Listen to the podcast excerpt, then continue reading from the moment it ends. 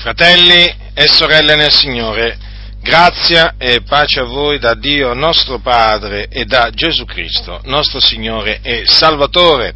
Prosegue dunque la serie che riguarda la massoneria. Non so quando, non so quando terminerò, comunque questa, se, questa, serie proseguirà fino a quando non avrò esaurito, non avrò diciamo, ritenuto di aver esaurito l'argomento massoneria, molto importante, fratelli nel Signore, molto importante l'argomento della massoneria, perché la massoneria si è infiltrata nella Chiesa, si è infiltrata nella Chiesa e sta producendo dei danni enormi. E quindi non possiamo, non possiamo fare finta di niente, non possiamo stare a guardare i massoni che devastano il campo di Dio senza fare alcunché. È nostro dovere opporci all'esercito massonico che si è insinuato, che si è introdotto nella Chiesa dell'Iddio vivente e vero per distruggere la fede dei santi, per trasportare, trascinare all'apostasia la Chiesa. Dunque, che cosa dice la massoneria su Gesù? Eh, questo è importante, è di fondamentale importanza sapere quello che dice la massoneria su Gesù. Vi ho spiegato che cosa dice la massoneria sulla, sulla Bibbia, a proposito della Bibbia, poi vi ho spiegato che cosa dice la massoneria su Dio, adesso vi spiego che cosa dice la massoneria su Gesù. Ora, la massoneria nega che Gesù è il Cristo di Dio, cioè il Messia. Infatti cosa afferma?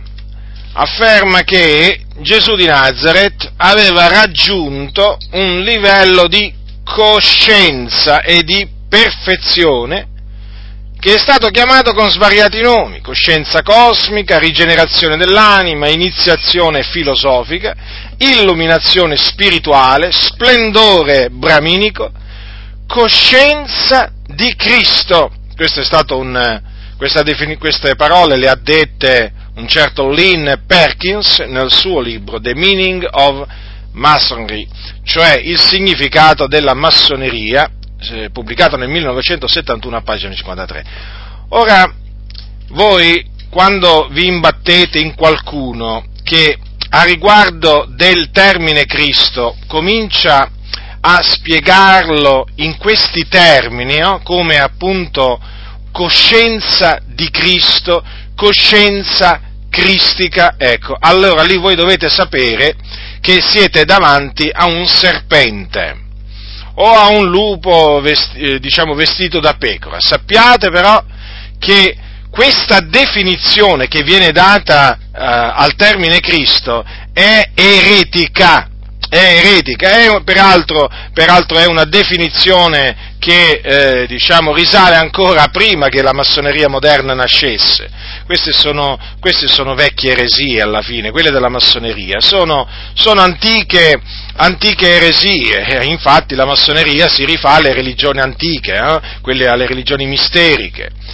Dunque, e come vedremo dopo, come vedremo meglio dopo, eh, loro che, cosa, loro che cosa vogliono dire? Che praticamente Gesù aveva ottenuto un livello tale di coscienza da poter essere definito Cristo, ma questo livello di coscienza alto, questa coscienza cristica, è ottenibile anche da altri uomini.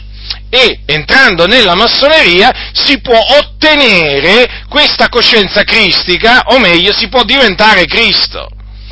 Ecco perché loro non limitano il termine Cristo a, diciamo, a Gesù, ma lo ampliano, lo estendono proprio a tutti gli uomini, perché praticamente ogni uomo è un potenziale, è un potenziale Cristo. Ma vedremo dopo meglio vi, eh, questa cosa, quando vi parlerò della, ehm, del, del grado di maestro massone, cioè come si diventa maestro massone nella, nella massoneria perché appunto questa, diciamo, questa coscienza cristica la ritroveremo anche nel rituale che la massoneria fa seguire per, uh, per diciamo, uh, suoi, al, al compagno d'arte per farlo diventare maestro massone.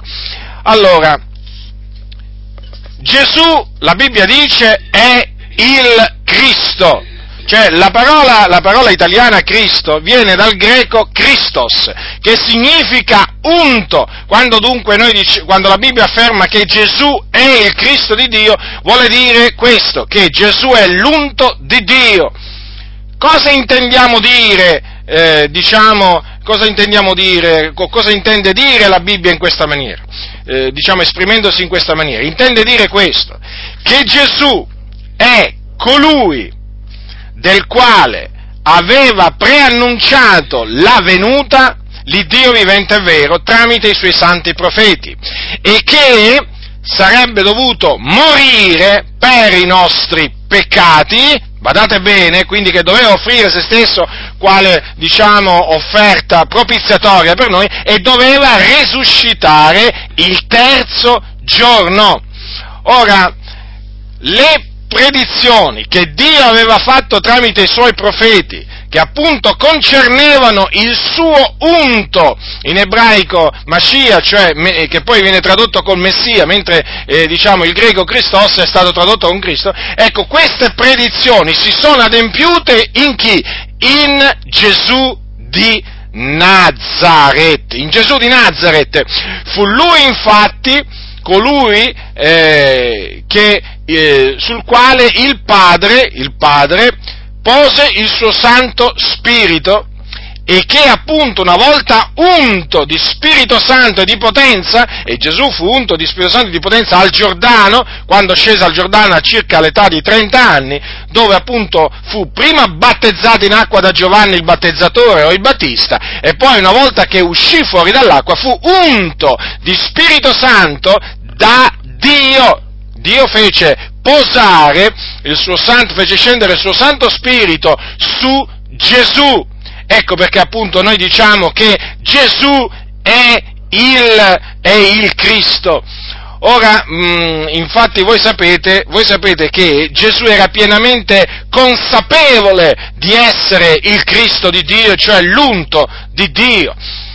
Eh, il figliuolo nei giorni della sua carne era pienamente consapevole di ciò e di fatti parlò, eh, diciamo, in, in innanzi ai suoi discepoli della sua crocifissione, della sua morte e anche della sua resurrezione, che sono cose appunto che doveva sperimentare il Cristo di Dio, secondo quanto era stato detto dai profeti antichi. Ora Gesù era pienamente consapevole di questo, perché, diciamo, uso questa espressione, perché oggi ci sono tanti nel mondo che praticamente arrivano a dire, per negare la messianità di Gesù, che Gesù non era consapevole di essere il Messia, Messia, o comunque che non ha mai detto di essere il Messia, o non ha mai fatto capire di essere il Messia. Vi ricordo che la parola Messia in italiano è, diciamo, la traduzione dall'ebraico Mascia, che comunque sia, significa sempre unto. Quindi, se uso la parola messia, messia o Cristo, diciamo, sono, si equivalgono, eh, sono sinonimi. Allora,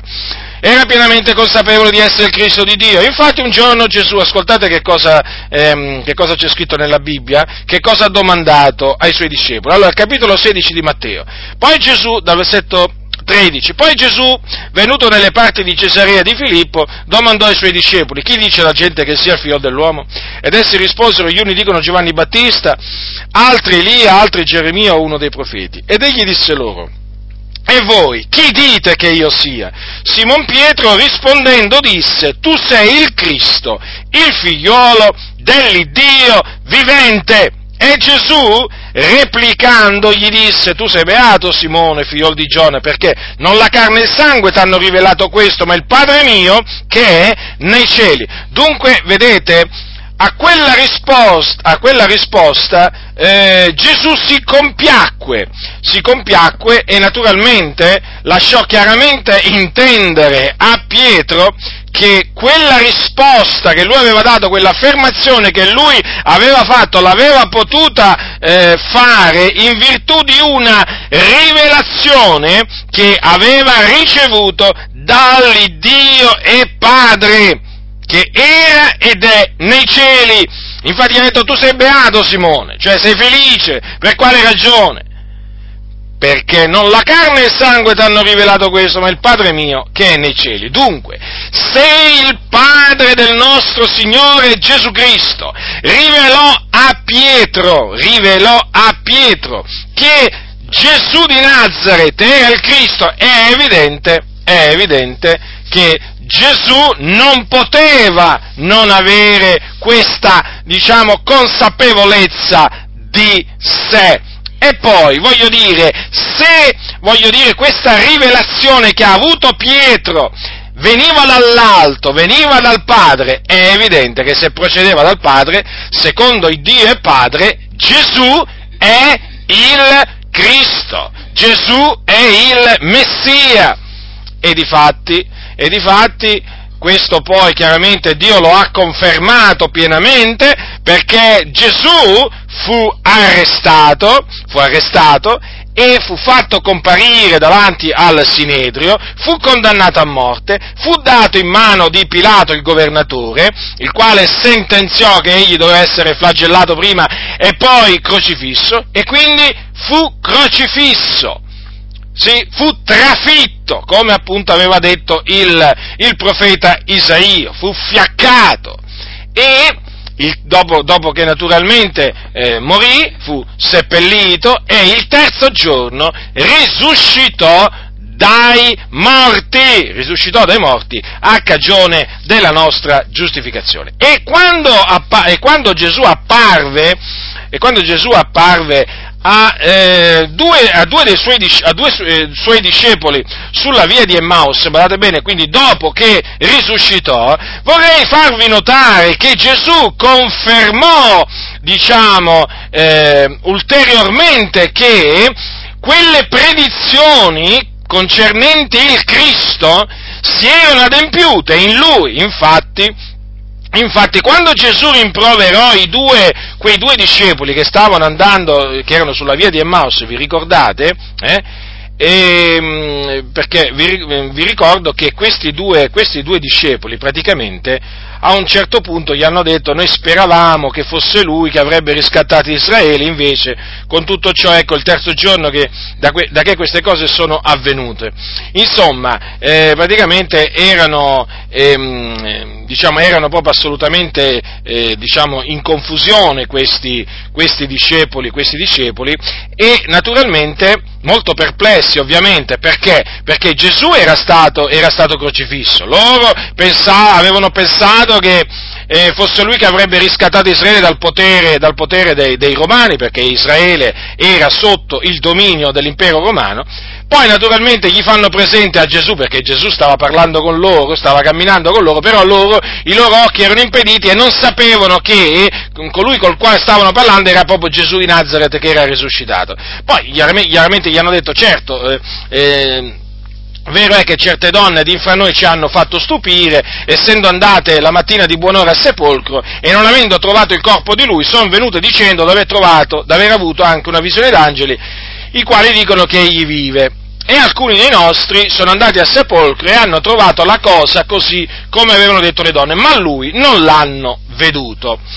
Quindi, vedete, eh, diciamo, erano molto, erano molto scoraggiati e eh, praticamente ancora non avevano compreso che Gesù doveva, doveva, risuscitare. Allora Gesù disse loro, o insensati e tardi di cuore a credere a tutte le cose che i profeti hanno dette, non bisognava egli che il Cristo soffrisse queste cose ed entrasse quindi nella sua gloria?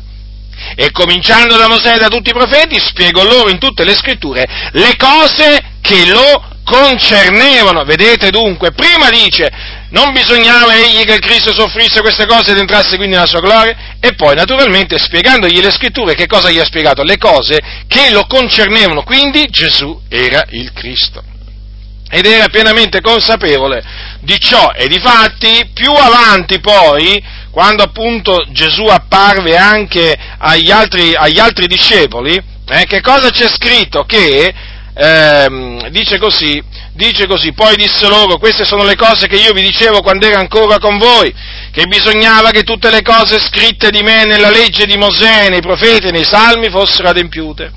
Allora aprì loro la mente per intendere le scritture e disse loro, così è scritto che il Cristo soffrirebbe e risusciterebbe dai morti il terzo giorno e che nel suo nome si predicherebbe ravvedimento e remissione dei peccati a tutte le genti, cominciando da Gerusalemme. Vedete, ancora una volta Gesù ha confermato che era lui il Cristo che mh, doveva morire, doveva risorgere e che era in effetti, in verità, eh, morto eh, sulla, sulla croce e risuscitato dai morti. Considerate che quando, eh, quando, Gesù, quando Gesù, apparve, apparve a, questi, a questi discepoli, eh, le, porte, le, porte, erano chiuse, questi rimasero proprio impauriti, eh, impauriti e smarriti e pensavano addirittura in un primo momento di vedere uno spirito, ma non era uno spirito che eh, parlò loro, ma proprio Gesù risuscitato, eh, il quale si fece anche toccare.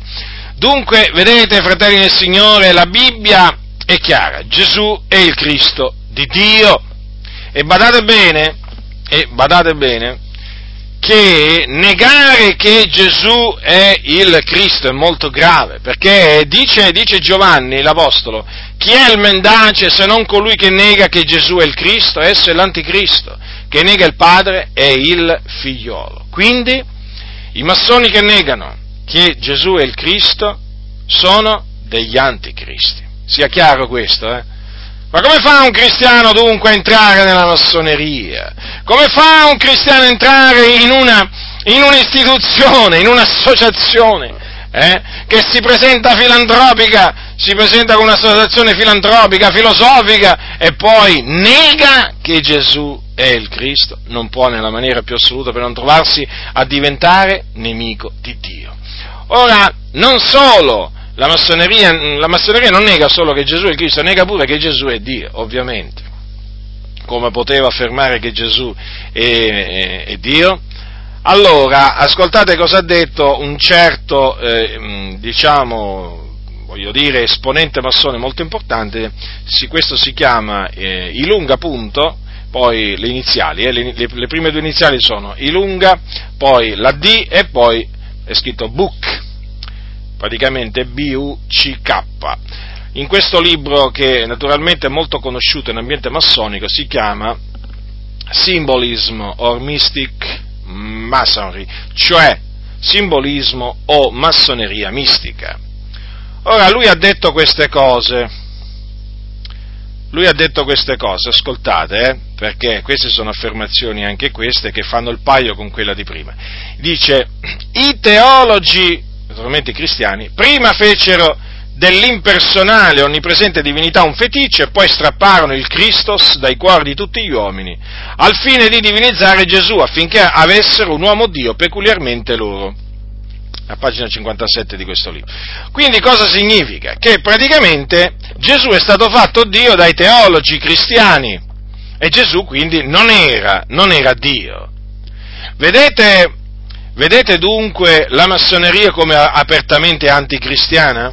Eh? Lo vedete? Allora, voi sapete che Gesù è Dio, è il figlio di Dio coeterno con il Padre ed è Dio benedetto in eterno. La Bibbia dice nel principio era la parola, la parola era con Dio, la parola era Dio e la parola è stata fatta carne.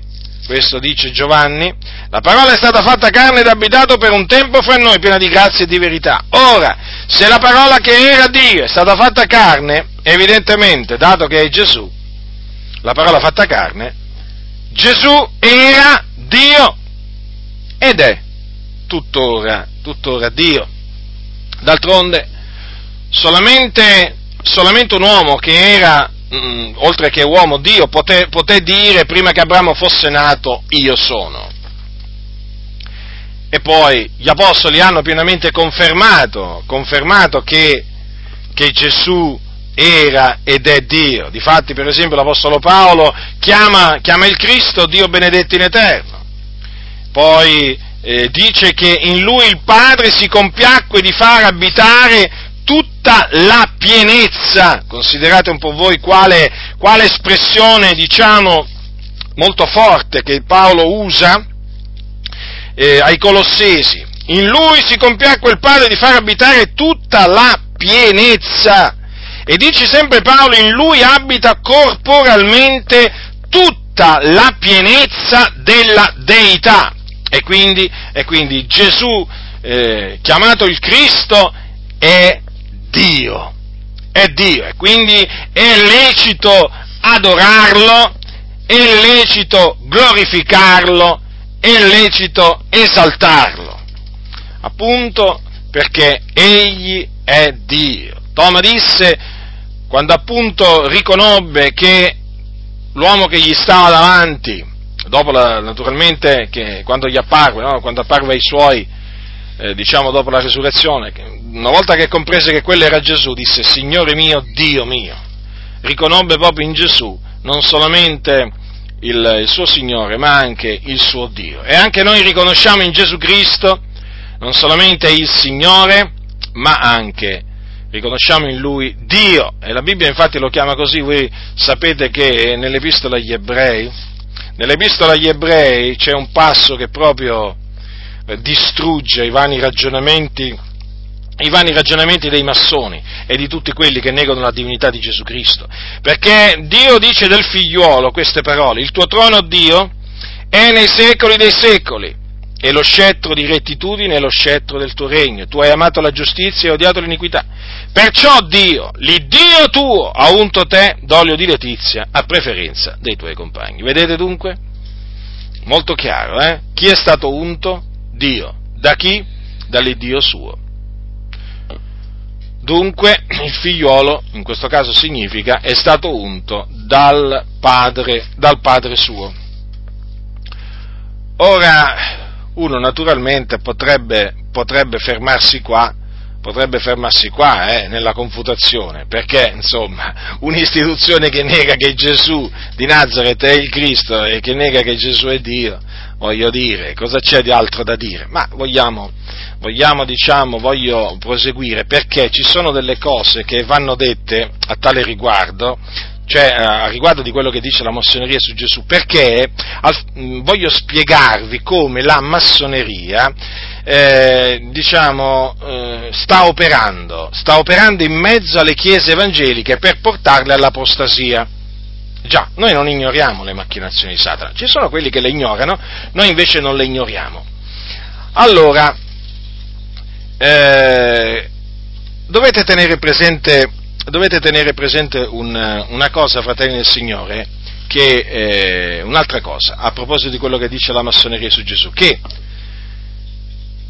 la massoneria ritiene che Gesù sia uno dei tanti maestri di morale e uno dei tanti riformatori esistiti nel corso della storia. Infatti, cosa ha detto, cosa ha detto il satanista eh, e praticante di magia nera Albert Pike, 33 grado del rito scozzese antico ed accettato, ha detto queste parole, ha detto che la massoneria vede in Mosè il datore della legge degli ebrei, in Confucio e Zoroastro, in Gesù di Nazareth e nell'iconoclasta arabo, cioè Maometto, grandi maestri di morale ed eminenti riformatori. Pensate, pensate un po' voi che assieme a Gesù ci ha messo Confucio pure Zoroastro e pure Maometto ci ha messo. Eppure Maometto, rendetevi conto un po' voi che cosa ha detto Albert Pike che ha scritto appunto il Morals Dogma da cui sono tratte queste parole a pagina 525 della versione online di Morals Dogma che è considerata la Bibbia dei massoni, ve lo ricordo sempre, questo non è un libro qualsiasi, praticamente questa versione online si trova sul sito eh, sacred, trattino in mezzo, text, plurale, .com, no, per chi appunto volesse poi andare a verificare eh, naturalmente la versione online, perché quando menziono la versione online di Morals and Dogma vuol dire che l'ho tradotta io. Allora, quindi Gesù per i massoni va, mm, va ammirato. Beh, naturalmente loro usano queste espressioni, chiaro, perché poi alla fine vedremo che lo disprezzano. Beh, abbiamo già visto, non è che, però lo vediamo, lo vediamo ancora meglio dopo va ammirato e riverito, come tutti gli altri maestri e riformatori, e naturalmente lo considerano un loro fratello. Pensate, i massoni considerano Gesù un loro fratello. Perché loro dicono, dicono così, ammiriamo e riveriamo tutti i maestri e riformatori dell'umanità. Riconosciamo ogni maestro di moralità, ogni riformatore come nostro fratello in questo grande lavoro. Albert Pike, Moras and Dogma, edizione italiana questa, il volume 2, pagina 288 e 285. Dunque i massoni dicono, dicono di riverire ogni maestro e ogni riformatore dell'umanità. Già, perché? Perché lo, chiaramente loro vedono in, questi, in tutti questi maestri riformatori degli alleati, degli alleati o comunque dei collaboratori in questo grande lavoro. Quale grande lavoro? Quello, secondo i massoni, di costruire una nuova umanità, un mondo migliore, un mondo migliore. Mm, un mondo migliore, eh? ricordatevi sempre questo, che loro parlano sempre di un mondo migliore. Ora, per quale, eh, per quale ragione naturalmente la massoneria mm, eh, naturalmente si esprime in questi termini nei confronti, nei confronti di Gesù.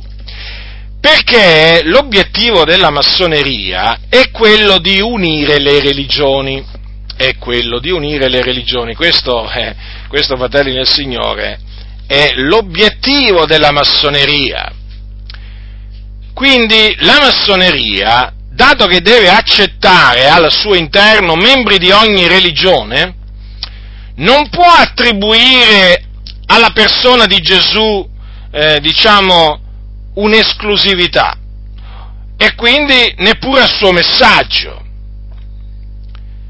Cioè, non può parlare di Gesù come ne parliamo noi, suoi discepoli.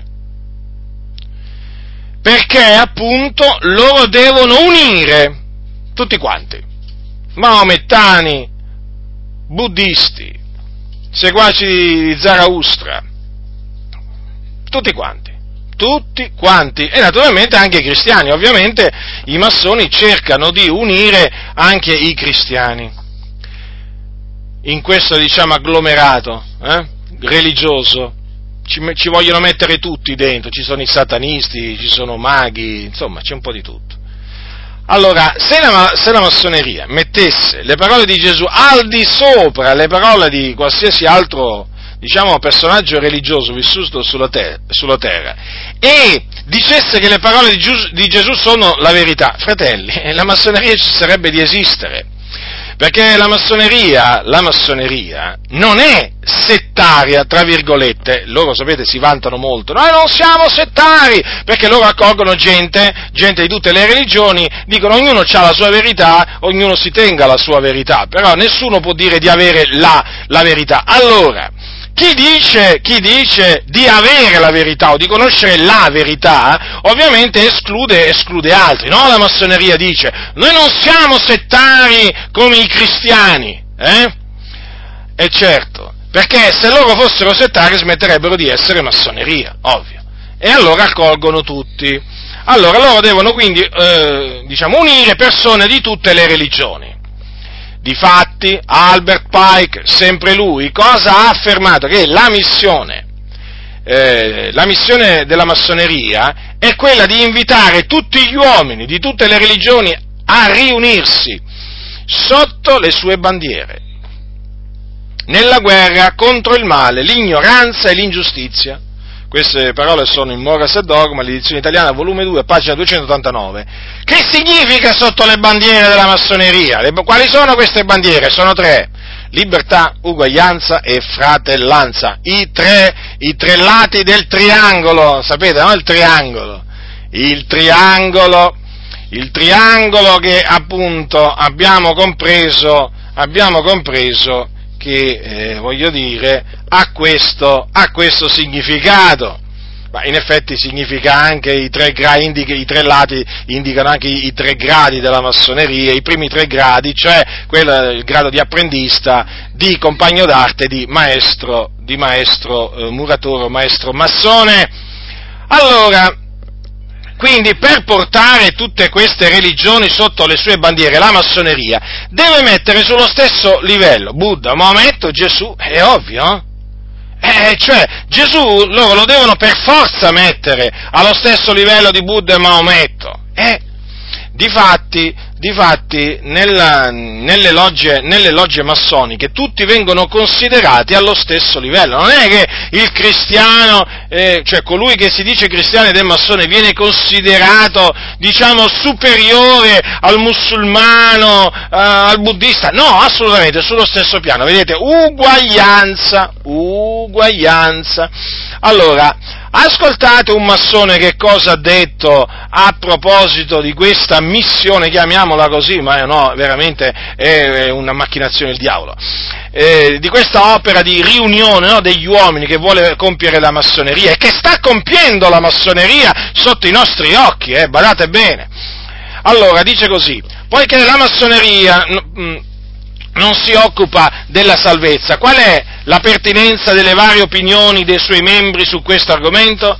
È la bellezza della massoneria che persone buone, non curanti delle credenze religiose, possano radunarsi e condividere quelle verità senza tempo sulla natura umana che sono comuni a tutte le grandi religioni. Per me una delle gioie che traggo dalla massoneria è l'opportunità di condividere con gli ebrei, musulmani e altri quelle verità senza tempo che riguardano la condotta etica e di approfondire la mia personale fede e comprensione di Dio con l'aiuto delle aggiunte prospettive di altri che credono con in qualche, mo- con in qualche modo interpretazioni differenti la massoneria unisce, essa non divide, essa rispetta tutte le persone e non cerca di rimpiazzare le, relig- le religioni di nessuna di esse e non pretende neppure che alcune sono superiori ad altre.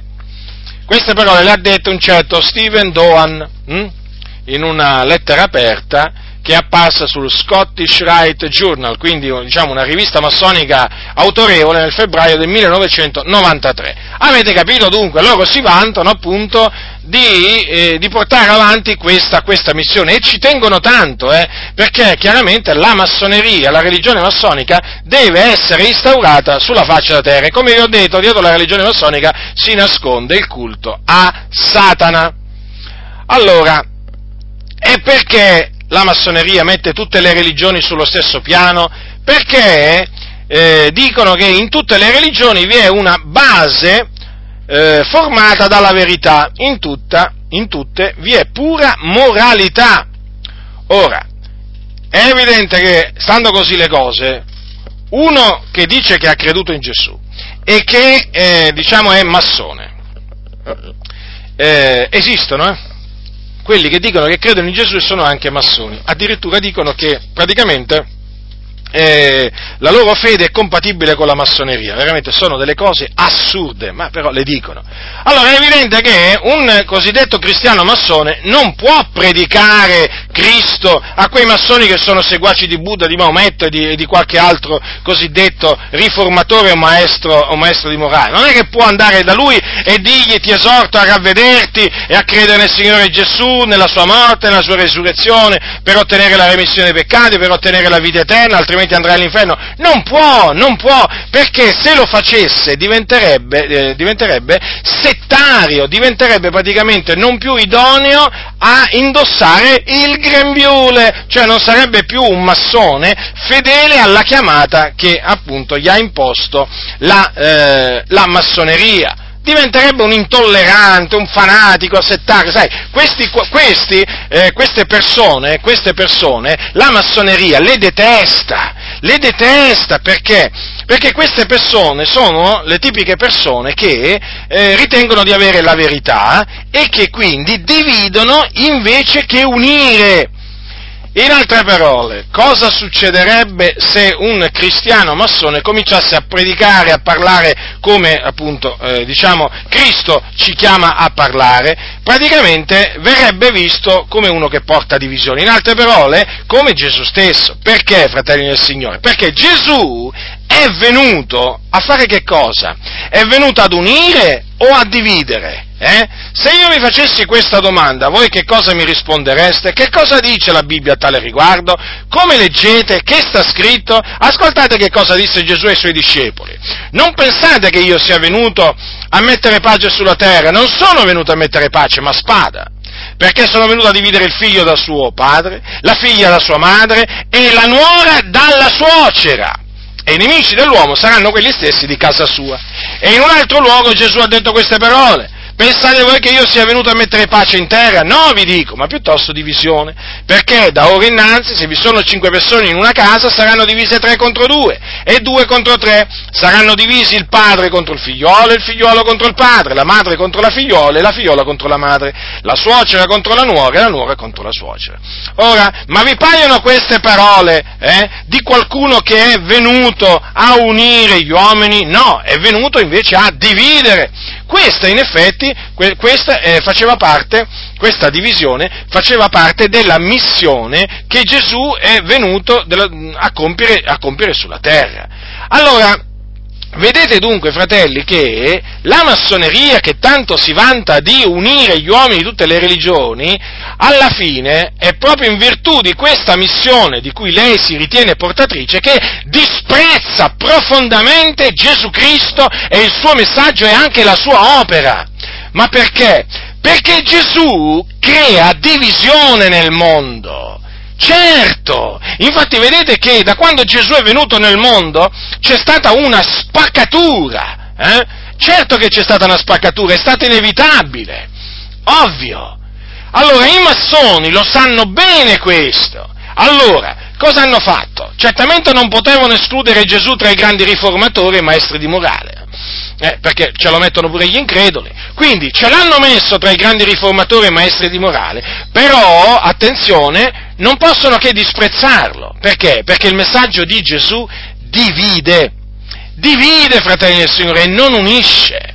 Sono i massoni che cercano di unire, ma Gesù, non, Gesù nella maniera più assoluta non cerca di unire, quindi vedete, la massoneria dice noi procacciamo la pace dei popoli, la pace degli uomini perché cerchiamo di appunto di mettere tutti gli uomini assieme, non importa quali credenze seguano, e quindi noi siamo per la pace. Invece, invece, quelli che, quelli che appunto eh, predicano che Gesù è l'unica via, per andare a Dio, che per essere salvati è indispensabile ravvedersi e credere nella morte espiatoria di Gesù e nella sua resurrezione. Quelli sono settari, quelli creano divisione nel mondo e quindi devono essere tenuti alla larga e non possono diventare massoni comprendete? Perché non hanno la mente, diciamo, larga, come si suol dire, no? non hanno la mente aperta, hanno una mente chiusa, è gente ottusa questa, sono i cosiddetti quelli che loro non, posso, non sopportano, i fondamentalisti cristiani,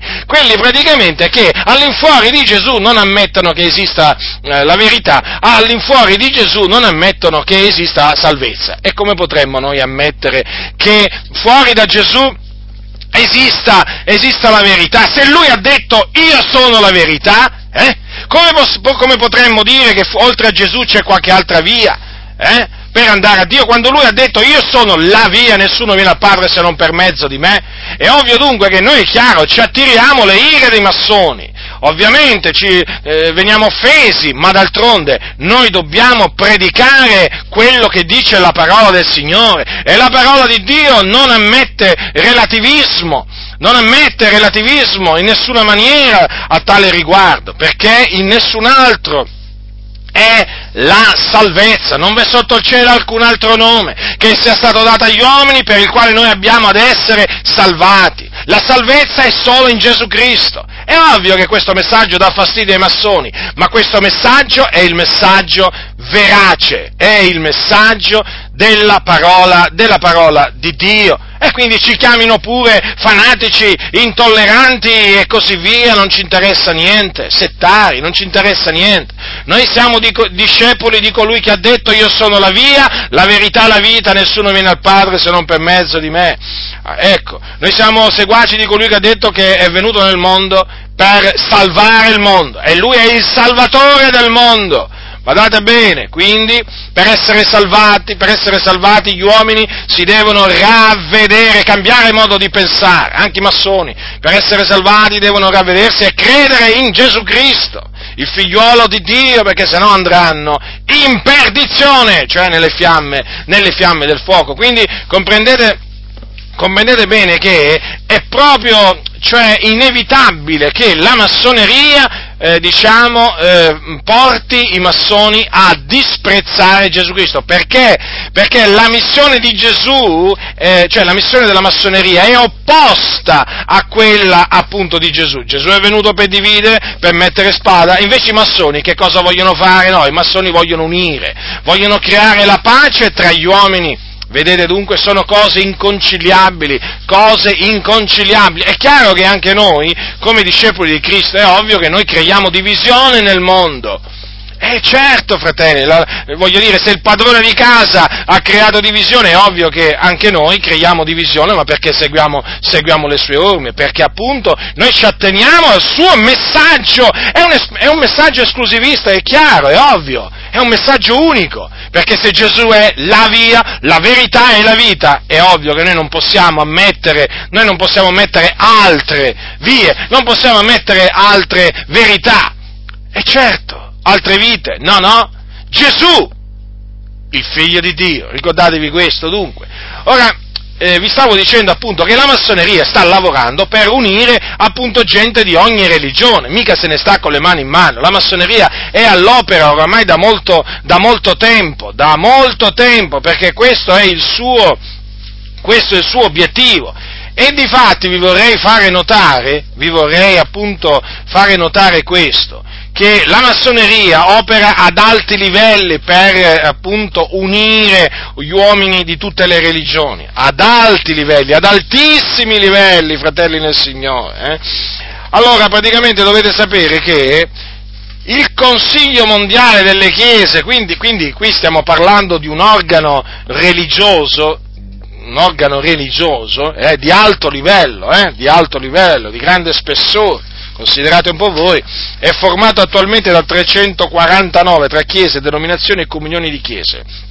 In oltre 110 nazioni rappresenta, pensate un po' voi, il Consiglio Mondiale delle Chiese, praticamente si chiama il World Council of Churches, eh, WCC, eh, sono appunto l'abbreviazione, e pensate che rappresenta oltre 560 milioni di persone che si definiscono cristiane. E ed è nata ed è nata ad Amsterdam in Olanda, nel, ed è nato ad Amsterdam eh, nel 1948, Amsterdam si trova in Olanda, eh, e ha la sua sede dove? A Ginevra, in Svizzera. Ora, vi stavo dicendo che si è mosso proprio ad alti livelli, infatti dietro a questo Consiglio Mondiale di Chiese, di cui fanno parte veramente, ma tante di quelle denominazioni, chiese, insomma, sono veramente tanti, eh, eh, dietro la fondazione e la creazione di questo Consiglio Mondiale di Chiese, chi c'è? C'è la massoneria. Infatti, chi c'è dietro? C'è uno dei Rockefeller. La famiglia dei Rockefeller è una delle famiglie più potenti, più influenti del mondo, è una famiglia di massoni, una dinastia di massoni, e fa parte appunto di quelli che sono definiti gli illuminati, che ovviamente si definiscono loro illuminati, ma non sono illuminati, ma sono tenebrati. Loro ancora non conoscono la luce, non sono nella luce, ma sono nelle tenebre. Allora, questo John D. Rockefeller eh, nacque nel 1874 e morì nel 1960 e badate bene che di lui viene detto che praticamente eh, non ha donato solamente la proprietà delle Nazioni Unite a New York, praticamente dove c'è la sede delle Nazioni Unite a New York, praticamente quella proprietà la donò lui, eh, ma ha finanziato anche la fondazione del World Council of Churches a Ginevra. Infatti, infatti eh, la creazione dell'istituto ecumenico fu approvata grazie a un contributo finanziario di questo Rockefeller, si dice appunto che la somma si aggiri sui 500 mila dollari, pensate, sì, ma qua siamo proprio, diciamo, negli anni, negli anni 40, eh, quindi pensate un po' voi quella cifra a quel tempo, diciamo, quanto fosse, quanto avesse un valore superiore ai 500 mila dollari di oggi. E praticamente è lui che sta dietro la nascita del Consiglio Mondiale delle Chiese e, e quindi eh, questo, questo, istituto, questo, istituto, è sorto nel 1946 eh, in, Svizzera, in Svizzera, pensate un po' voi, nel 1946 e poi ufficialmente il, il, Consiglio Mondiale delle Chiese è nato nel, 1900, nel 1948 e per diciamo, abbreviare un po' le notizie riguardo di questa eh, diciamo, influenza massonica, eh, diciamo sin dalle origini sul Mondiale delle Chiese, vi voglio, eh, vi voglio dire questo almeno, che praticamente quando eh, nacque nel 1948 tra i presidenti, perché furono eletti diversi presidenti, ce n'erano alcuni massoni, per esempio eh, Geoffrey Francis Fisher, che fu il 99 arcivescovo di Canterbury, quindi della Chiesa d'Inghilterra, che fu eletto tra i presidenti del neonato Consiglio Mondiale delle Chiese ad Amsterdam, eh, era un massone, era un massone, pensate un po' voi. E poi ci fu un altro, diciamo, tra i presidenti eletti che era un massone, praticamente il vescovo metodista Bromley Oxnam. Guardate, questo veramente era un, un massone di grande, di grande rilievo eh, a quei tempi. Eh e nel 48 lui era ancora un 32, un 32 grado del rito scozzese antico ed accettato, ma l'anno successivo ricevette il 33 grado, quindi praticamente raggiunse il più alto grado. Ora col Consiglio Mondiale delle Chiese collabora la Federazione delle Chiese Evangeliche in Italia. Eh? E quindi, fratelli del Signore, eh, diciamo, basta dire questo. Eh? Ora, il, eh, il, il, Consiglio Mondiale delle Chiese ha proprio tra i, tra i, suoi obiettivi quello praticamente di unire cristi, i cristiani, eh, quindi le Chiese, con, eh, le altre religi- con, con le religioni, per esempio con la religione musulmana, con i buddisti, induisti e così via. Infatti, infatti, collabora con tutti. Sì, sì, collabora con tutti. In uno dei suoi documenti eh, ufficiali, ascoltate cosa si legge noi riconosciamo l'importanza di cooperare ad ogni livello con la Chiesa Cattolica Romana, con altre chiese non membre, con organizzazioni non chiese, membri di altre religioni, uomini di nessuna religione, per meglio dire con uomini di buona volontà dappertutto. Considerate dunque, proprio, vedete, nell'agenda di questo Consiglio Mondiale di Chiese c'è proprio l'unione praticamente con, con tutti, con tutti, ma non poteva essere altrimenti. Ma se dietro la sua nascita c'erano i Rockefeller, è ovvio. E poi voglio dire, eh, avete visto, no? Du- due dei presidenti che furono eletti erano massoni, ma potenti massoni. E dunque non poteva che appunto la, ehm, la, teologia o comunque la missione di questo Consiglio Mondiale delle Chiese non poteva che rispecchiare la filosofia massonica, non poteva che andare dietro gli ideali della, della massoneria, che sono libertà, uguaglianza e fratellanza. E il Consiglio Mondiale delle Chiese collabora anche con i musulmani e collabora anche con le Nazioni Unite con le Nazioni Unite per fare che cosa? Per stabilire la pace mondiale e la giustizia economica nel mondo. Ora, dietro le Nazioni Unite, chi c'è? Anche dietro la nascita delle Nazioni Unite c'è la massoneria, ci sono gli illuminati. E difatti, ormai il Consiglio Mondiale delle Chiese, quando si raduna, assembl- quando tiene le sue assemblee, praticamente hanno, hanno, veramente degli ordini del giorno, veramente assomigliano agli ordini del giorno delle Nazioni Unite. Praticamente, ormai sono, le, il Consiglio Mondiale delle Chiese è diventato una specie di braccio delle Nazioni Unite. Ma d'altronde, fratelli e signori, queste due istituzioni eh, eh, collaborano, cos, collaborano, unitamente perché appunto dietro di esse c'è la massoneria, ci sono gli illuminati e quindi che si propongono appunto di creare questo mondo migliore, questo nuovo ordine mondiale con una religione unica, una religione unica mondiale, considerate, considerate un po' voi. E ovviamente, e questo naturalmente è implicito, per poter collaborare con eh, diciamo, per mettersi con musulmani, buddisti e così via, è ovvio che e vivere in pace e eh, portare avanti questi progetti appunto di soccorso all'umanità assieme, è ovvio che il Consiglio Mondiale delle Chiese ha dovuto rigettare la dottrina, la dottrina della salvezza in Cristo Gesù. È ovvio. Infatti il Consiglio Mondiale delle Chiese sostiene che si può essere salvati senza credere in Gesù. Guardate che questo è stato affermato durante la sesta assemblea del Consiglio Mondiale delle Chiese che si, che si, tenne a Vancouver nel 1983. Un certo Dirk Mulder, che era moderatore del programma del dialogo interreligioso del Consiglio Mondiale delle Chiese, disse che non crede che le persone sono perdute per sempre se non vengono evangelizzate. E in un'intervista, eh, diciamo, rilasciata ad una rivista, eh, alla domanda crederesti tu che un buddista o un induista potrebbero essere salvati senza credere in Cristo? Sapete come ha risposto? Certo, certo.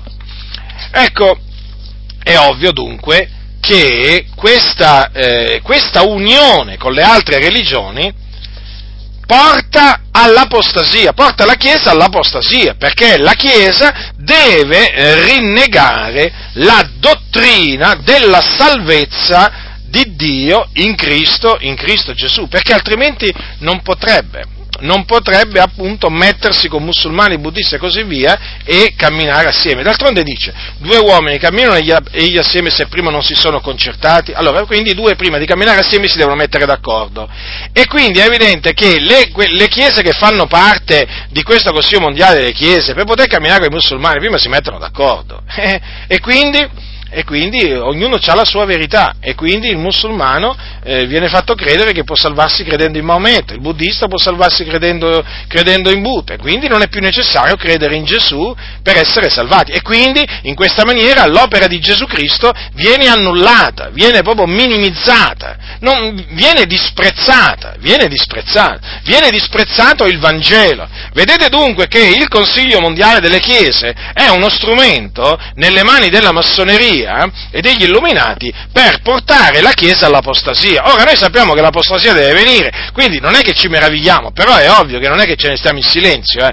non è che noi chiaramente sapendo queste cose noi siamo chiamati a stare in silenzio, no, no.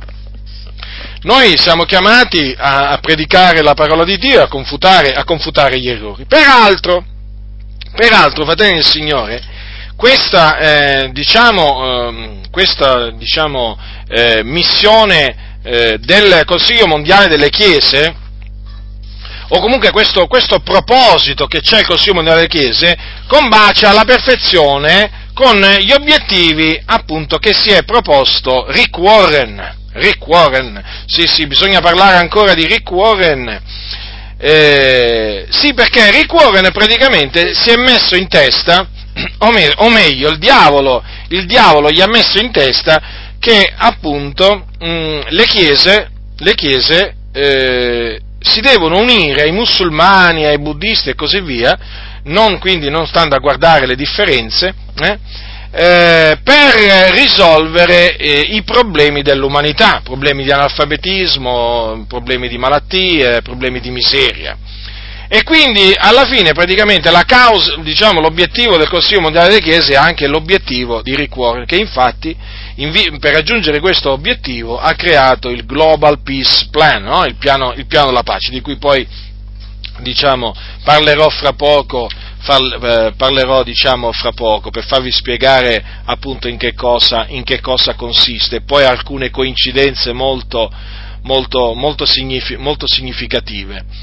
Ora, Rick Warren, fratelli nel Signore, voi sapete che è il pastore di una grande comunità battista, praticamente è una comunità in America che in questi, in questi anni ha avuto veramente una crescita numerica, numerica, perché chiaramente qui bisogna parlare di crescita numerica, perché a livello spirituale questi sono andati indietro, sono andati di male in peggio, e, è una grande comunità battista, quindi affiliata alla Convenzione Battista del Sud, che voi dovete sapere è piena di massoni, eh? è piena di massoni, tanto è vero che la Convenzione Battista del Sud non condanna la massoneria e non la vieta ai suoi membri, anzi lascia, lascia ai suoi membri la libertà di aderirvi o meno. Allora, Rick praticamente ha questo eh, diciamo, obiettivo, è l'obiettivo che si è praticamente del Consiglio Mondiale delle Chiese e non c'è da meravigliarsi, perché?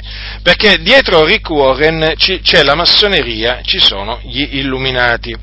Rick Warren, infatti, badate bene che i libri di Rick Warren, eh, i libri di Rick Warren sono anche in italiano, eh, sono stati pubblicati in italiano, praticamente il, sono stati in, tradotti in italiano con il titolo La Chiesa condotta da propositi e poi La vita con uno scopo. Purtroppo sono stati tradotti in italiano perché, ovvio, Rick Warren ha un nome che vende, mm, il nome di Rick Warren vende e quindi gli assetati di denaro, i mercanti del Tempio si sono precipitati, quelli che ci sono in Italia, si sono precipitati a tradurgli questi libri e metterli in vendita per naturalmente portare all'apostasia anche le chiese qui in Italia e noi chiaramente stiamo avvertendo anche da questo lupo che si chiama Rick Warren. Allora, dietro Rick Warren vi ho detto che ci sono gli illuminati, ci sono i massoni e eh, di fatti voi dovete sapere che Rick Warren ehm, è membro del Consiglio per le relazioni con l'estero ed anche della Tony Blair Faith Foundation, che sono due, diciamo, importanti istituzioni. In particolare il Consiglio per le relazioni con l'estero, abbreviato con CFR, in inglese Council on Foreign Relations, ed è uno di quei membri, questo CFR, eh, è uno di quei gruppi o società che fanno parte appunto del, degli illuminati, è pieno di massoni e illuminati, eh, questo, questo consiglio, e questi si eh, propongono di costruire il nuovo, ordine, il, il nuovo, ordine, mondiale che appunto è sempre stato nell'agenda degli illuminati sin da quando sono sorti nel XVIII secolo in Baviera, in, eh, in Germania. E praticamente di questo Consiglio per le relazioni, eh, per le relazioni con l'estero eh, fanno parte esperti, eh, esperti veramente di tutti i livelli, eh. quindi praticamente sono circa 4.500 membri, tra cui ci sono eminenti legislatori, ex capi di Stato, membri di gabinetto passati e presenti, insigni militari accademici, diplomatici ed esponenti di spicco dell'industria, della finanza e dei mass media, quindi anche molti importanti, molti importanti giornalisti che ovviamente si guarderanno, si guarderanno dal, dal, contrastare, dal, contrastare, il piano dei massoni e degli illuminati, anzi eh, cercheranno in tutte le maniere di, di favorirlo. E chi è il presidente onorario di questo CFR? David Rockefeller. Vedete, troviamo ancora uno dei, della dinastia dei Rockefeller. E praticamente è sorto questo CFR nel 1921 con il finanziamento della famiglia Rockefeller. Comprendete dunque? Comprendete? Ora, vi ho detto che eh, proprio questi hanno nella loro agenda proprio la, la creazione del nuovo ordine mm, mondiale. E Rick Warren fu invitato a parlare al CFR entrando a far parte nel, nel 2005. Nel 2005. E proprio nel 2005 che cosa ha fatto Warren? Ha lanciato il Peace Plan, cioè il piano della pace. Qual è lo scopo di questo piano della pace? Quello di rendere il nostro pianeta un mondo migliore perché lui vuole sconfiggere la povertà e la miseria. Naturalmente, e naturalmente, e naturalmente per fare questo si deve alleare, la Chiesa si deve alleare, secondo Warren, con tutti quelli che trova per strada, massoni, omosessuali, New Age, Chiesa Cattolica, musulmani, buddisti, tutti quanti. Vanno bene, basta che sono uomini di pace, li chiama Rick Warren.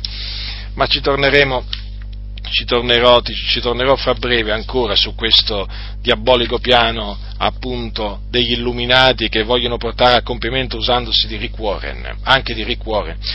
Vi ho detto anche che Rick Warren fa parte della Tony Blair Faith Foundation e questa è una fondazione eh, recente eh, che promuove il dialogo interreligioso con le, con le maggiori religioni del mondo e naturalmente ha come obiettivo il raggiungimento di una unione tra di esse e quindi la creazione di una religione unica mondiale. Il fondatore di questa fondazione è l'ex primo ministro inglese Tony Blair. Voi sapete che lui dice di essersi convertito al cattolicesimo, quindi c'ha tutto tutto il beneplacito del cosiddetto Papa e naturalmente dei Gesuiti, perché voi sapete che chi comanda nel Vaticano appunto sono i Gesuiti, i Gesuiti che sono proprio anche bene addentro nella massoneria. Eh?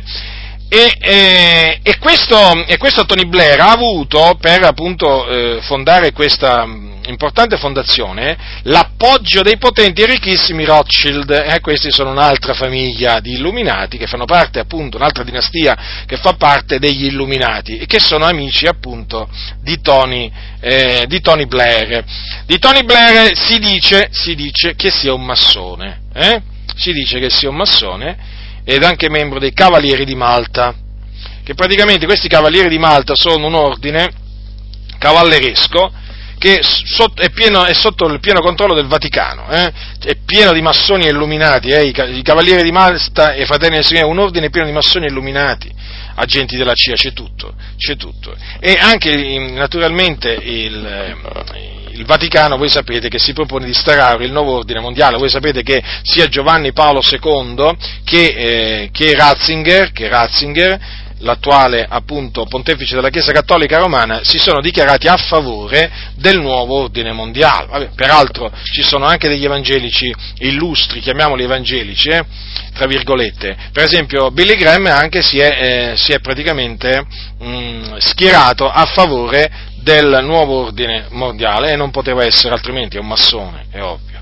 Anche lui, anche lui uno strumento, diciamo, nelle mani degli illuminati per portare l'unione, per portare l'unione delle religioni nel, nel mondo. Ora, il lancio di questa fondazione, cioè della Tony Blair Foundation, è avvenuta quando? È avvenuta a New York nel maggio 2008 nel maggio 2008 e di questa fondazione è entrato a far parte eh, Ricuore che è amico di Tony Blair, infatti l'ha invitato persino alla, lì all'edificio, all'edificio, di culto della, della comunità sua eh, di cui è pastore, Rick Warren eh, nel 2011 questo è avvenuto, sono amici, sì, sì, sì, c'è un video in internet dove appunto, dove appunto si vedono i, i, due tutti felici, eh, diciamo, durante questo forum che appunto si svolse, si svolse presso la Saddleback Church, perché questa è la, è la, è la chiesa, si chiama così la chiesa appunto di cui, eh, di cui, è pastore Rick Warren, il battista Rick Warren. E praticamente questa fondazione ha un, un consiglio consultivo religioso internazionale che è formato da membri di quelli che la fondazione considera le sei maggiori religioni. E appunto per il cristianesimo chi c'è? Chi c'è? Rick Warren. Non, non, non è che c'è solo lui, eh? c'è anche un arcivescovo anglicano della Nigeria, però voglio dire, poi c'è anche un vescovo anglicano di Londra, poi c'è il, un, il presidente dell'Alleanza Mondiale Battista, poi c'è l'ex ex direttore generale dell'Alleanza Evangelica, e, per dire, voglio dire, non è che è il solo, però il fatto che Rick Warren sia in questo Consiglio Consultivo Religioso Internazionale di questa importante fondazione, che appunto ha questo scopo, questo scopo, di promuovere il dialogo interreligioso e poi l'unione delle religioni nel mondo, è chiaro deve fare riflettere e soprattutto deve, deve preoccupare perché Rick Warren oramai sta trascinando dietro a sé chiese di tutte le denominazioni, tra cui anche tante chiese pentecostali. I libri, i libri di Rick Warren in Italia per esempio, sono stati tradotti, sono stati tradotti da chi? Da chi sono stati tradotti? Sono stati tradotti, se non ricordo male, dalla Publielim. Sono stati tradotti, pensate un po' voi, dalla Publielim, che è una casa editrice di una denominazione, di una denominazione pentecostale. Sì, dalla Publielim, la casa editrice Publielim delle chiese Elim in Italia. Eh? Le chiese Elim sono sorte in Inghilterra e adesso ci sono anche, ci sono anche in Italia. Allora, vedete un po' voi, e hanno trascinato pure le assemblee di Dio americane, Rick Warren ha trascinato dietro a sé pure le assemblee di Dio americane, quindi cosa vi dice questo? Che, eh, dato che le assemblee di Dio in Italia camminano a braccetto con le assemblee di Dio americane, è ovvio che Rick Warren sta portando, eh, diciamo, dietro a sé anche le assemblee di Dio in Italia. Ora, vi ho detto poco fa di una, di alcune coincidenze. Allora, allora la prima coincidenza no, è stata quella che lui fu invitato a parlare al CFR nel 2005 e nel 2005 lancia il Peace Plan. Eh? Poi cosa succede? Nel maggio 2008 cosa succede? Che Tony Blair lancia la sua fondazione, c'era anche Clinton al, a, a, questo lancio, perché i due sono amici, Bill Clinton, eh, il, presidente, il, presidente, americano, ecco, e considerate che proprio nel maggio del 2008 che cosa succede? Che Rick Warren lancia l'iniziativa chiamata The Peace Coalition, cioè la coalizione della pace. Ora, questo, eh, diciamo, eh, questo PA c'è scritto, no? Sta per promuovere la riconciliazione, equipaggiare i leaders e servitori, assistere i poveri, curarsi degli ammalati ed educare la, la successiva generazione.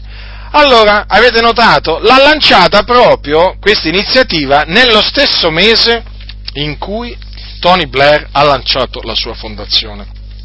Che coincidenza, eh? Qualcuno forse dirà che è un caso, perché sapete ci sono, quelli, ci sono tanti credenti che nella loro ignoranza e stoltezza credono ancora nel caso, nel caso, pensate un po' voi. Allora, è ovvio che qui c'è un qualche cosa fatto di concerto, assieme, hm? c'è una macchinazione, c'è una macchinazione ordita a danno della Chiesa. Allora, questa coalizione internazionale è formata da chiese, uomini d'affari, eh, ministeri, università, istituzioni varie, ovviamente anche eh, logge massoniche, obbedienze massoniche, perché per, per, per, per ricuore vanno bene tutti, e praticamente eh, questa eh, coalizione deve, deve cooperare nella strategia chiamata Peace Plan, appunto il piano della pace, che vi ribadisco ha quello, ha l'obiettivo di sconfiggere eh, di sconfiggere la povertà, la miseria e l'analfabetismo, pensate un po' voi, eh, anche l'analfabetismo. Eh. Quindi di questa coalizione possono fare parte tutti, tutti, basta che sono uomini di pace, uomini di pace. E, e allora, che cosa, cosa, dice Rick Warren? Che per poter, mh, diciamo, portare a compimento questa, con successo questa iniziativa, i cristiani devono mettere da parte le cose che li dividono dai musulmani, dagli induisti e così via. Cosa significa questo nella pratica? Che i cristiani che partecipano a questa, eh, diciamo, a questa Peace Coalition non possono mettersi a dire ai musulmani ravvedetevi, credete nel Signore Gesù Cristo, eh? altrimenti andrete all'inferno, nella maniera più assoluta. E come potrebbero altrimenti collaborare con i musulmani? Comprendete dunque? E pensate che questa è chiamata la seconda riforma, Rick Warren la chiama la seconda riforma perché la prima appunto fu quella di Martin Lutero, del monaco, ex monaco appunto Martin Lutero, e la seconda, vedi tu, è quella di Rick Warren, eh? praticamente questa è una riforma, è una riforma sociale. È una riforma sociale, quella di Rick Warren, non è una riforma spirituale, è una riforma sociale. E lui praticamente per portare a compimento questa riforma sociale ha bisogno di un Vangelo sociale, che è quello appunto che dice che bisogna sconfiggere la miseria, la fame e, ehm, e così via. E questo appunto è il Vangelo, è il Vangelo so- sociale, che è un falso Vangelo, perché non si propone la salvezza degli uomini, ma si propone di aiutare gli uomini. Ora, è giusto aiutare gli uomini, è certo, sì, ma innanzitutto, innanzitutto agli uomini bisogna annunciargli l'Evangelo. Perché? Eh, perché questo è il più grande aiuto che gli si può dare. Perché? Perché il desiderio dei cristiani, innanzitutto, è quello di vedere le persone salvate. Ma se tu aiuti le persone, non gli annunzi l'Evangelo, a che serve, eh, diciamo, voglio dire, averli, avergli dato, diciamo, da mangiare, eh, da bere, gli devi annunziare anche, anche l'Evangelo, Ricor- mm, perché l'Evangelo è potenza di Dio per la salvezza di ognuno che crede. Ma purtroppo con questa iniziativa Rick Warren si è proposto proprio di riformare il, diciamo, il mondo, eh, di portare una riforma sociale eh? ma non una riforma spirituale. Lui non, non porta la salvezza alle persone, lui gli porta da mangiare, gli porta le medicine, aiuta a costruire cliniche, ospedali, scuole, ma non gli porta l'Evangelo. E a che giova tutto questo? Ma non glielo può portare non glielo può apportare perché altrimenti non potrebbe più collaborare con i musulmani e persone di altre religioni per portare appunto a compimento questa riforma sociale a livello mondiale. E vedete ancora una volta che cosa succede? Che l'essersi proposto questo obiettivo porta a disprezzare, a disprezzare eh, la missione di Cristo, le parole di Cristo, perché Gesù ha detto non pensate che io sia venuto a mettere pace sulla terra, non sono venuto a mettere pace, ma spada, è venuto a dividere Gesù. E allora, vedete, ricuoren anche lui si è messo dalla parte dei nemici della Chiesa, dei nemici di Cristo, dei nemici della croce, perché lui vuole unire gli uomini, Gesù è venuto per dividerli e lui invece ricuoren li vuole unire, esattamente quello che vuole fare la massoneria e gli illuminati. Ma poi peraltro in questa maniera Rick Warren incita incita eh, le chiese a mettersi con gli infedeli, quando la Bibbia dice non vi mettete con gli infedeli sotto un gioco che non è per voi, non lo dice la Bibbia, lo dice Paolo ai Santi di Corinto, perché qual comunanza vegli fra la giustizia e l'iniquità, qual comunione fra la luce e le tenebre, e quale armonia fra Cristo e Belia, o che vedi comune tra il fedele e l'infedele, e quale accordo fra il Tempio di Dio e gli idoli. Quindi, il comandamento qual è? Uscitevene, separatevene, dice il Signore. Invece questi portano un messaggio che è, che è proprio l'opposto. Uniamoci agli infedeli, dice Rick Warren, dicono i massoni, dicono gli illuminati. Voi cristiani unitevi ai musulmani e così via. Quindi noi dovremmo unirci agli infedeli per fare che cosa? Per risolvere i problemi dell'umanità. Vedete quindi che ci troviamo davanti a una macchinazione del diavolo e peraltro questa collaborazione poi porta a relativizzare il Vangelo. È ovvio, a disprezzare il Vangelo, perché? Perché non si deve più sentire la necessità di annunciare l'Evangelo ai musulmani con i quali si collabora, agli induisti con i quali si collabora, no! E allora praticamente, eh, e allora il Vangelo viene messo praticamente sotto, sotto i piedi Certo, viene disprezzato e quindi viene disprezzata eh, la, la, la, morte, la morte espiatoria di Gesù e la, sua, e la sua risurrezione, sono tutte conseguenze, fratelli. E poi, voglio dire, in questa maniera, lui che cosa, vuole, cosa sta facendo ricuorene? Sta facendo diventare le chiese amiche del mondo perché lui procaccia l'amicizia del mondo e quindi l'amicizia dei potenti. Eh? In internet quante foto ci sono di lui con Barack Obama, il presidente americano, eh? o per esempio anche con, con, altri potenti della terra. È ovvio, no? Lui cerca l'appoggio dei potenti della terra per, per portare avanti questa sua, questa sua, questa sua missione e quindi, e quindi cerca l'amicizia del mondo. Ma l'amicizia del mondo naturalmente costa cara, perché farsi amici del mondo diventa, eh, significa diventare nemici di Dio.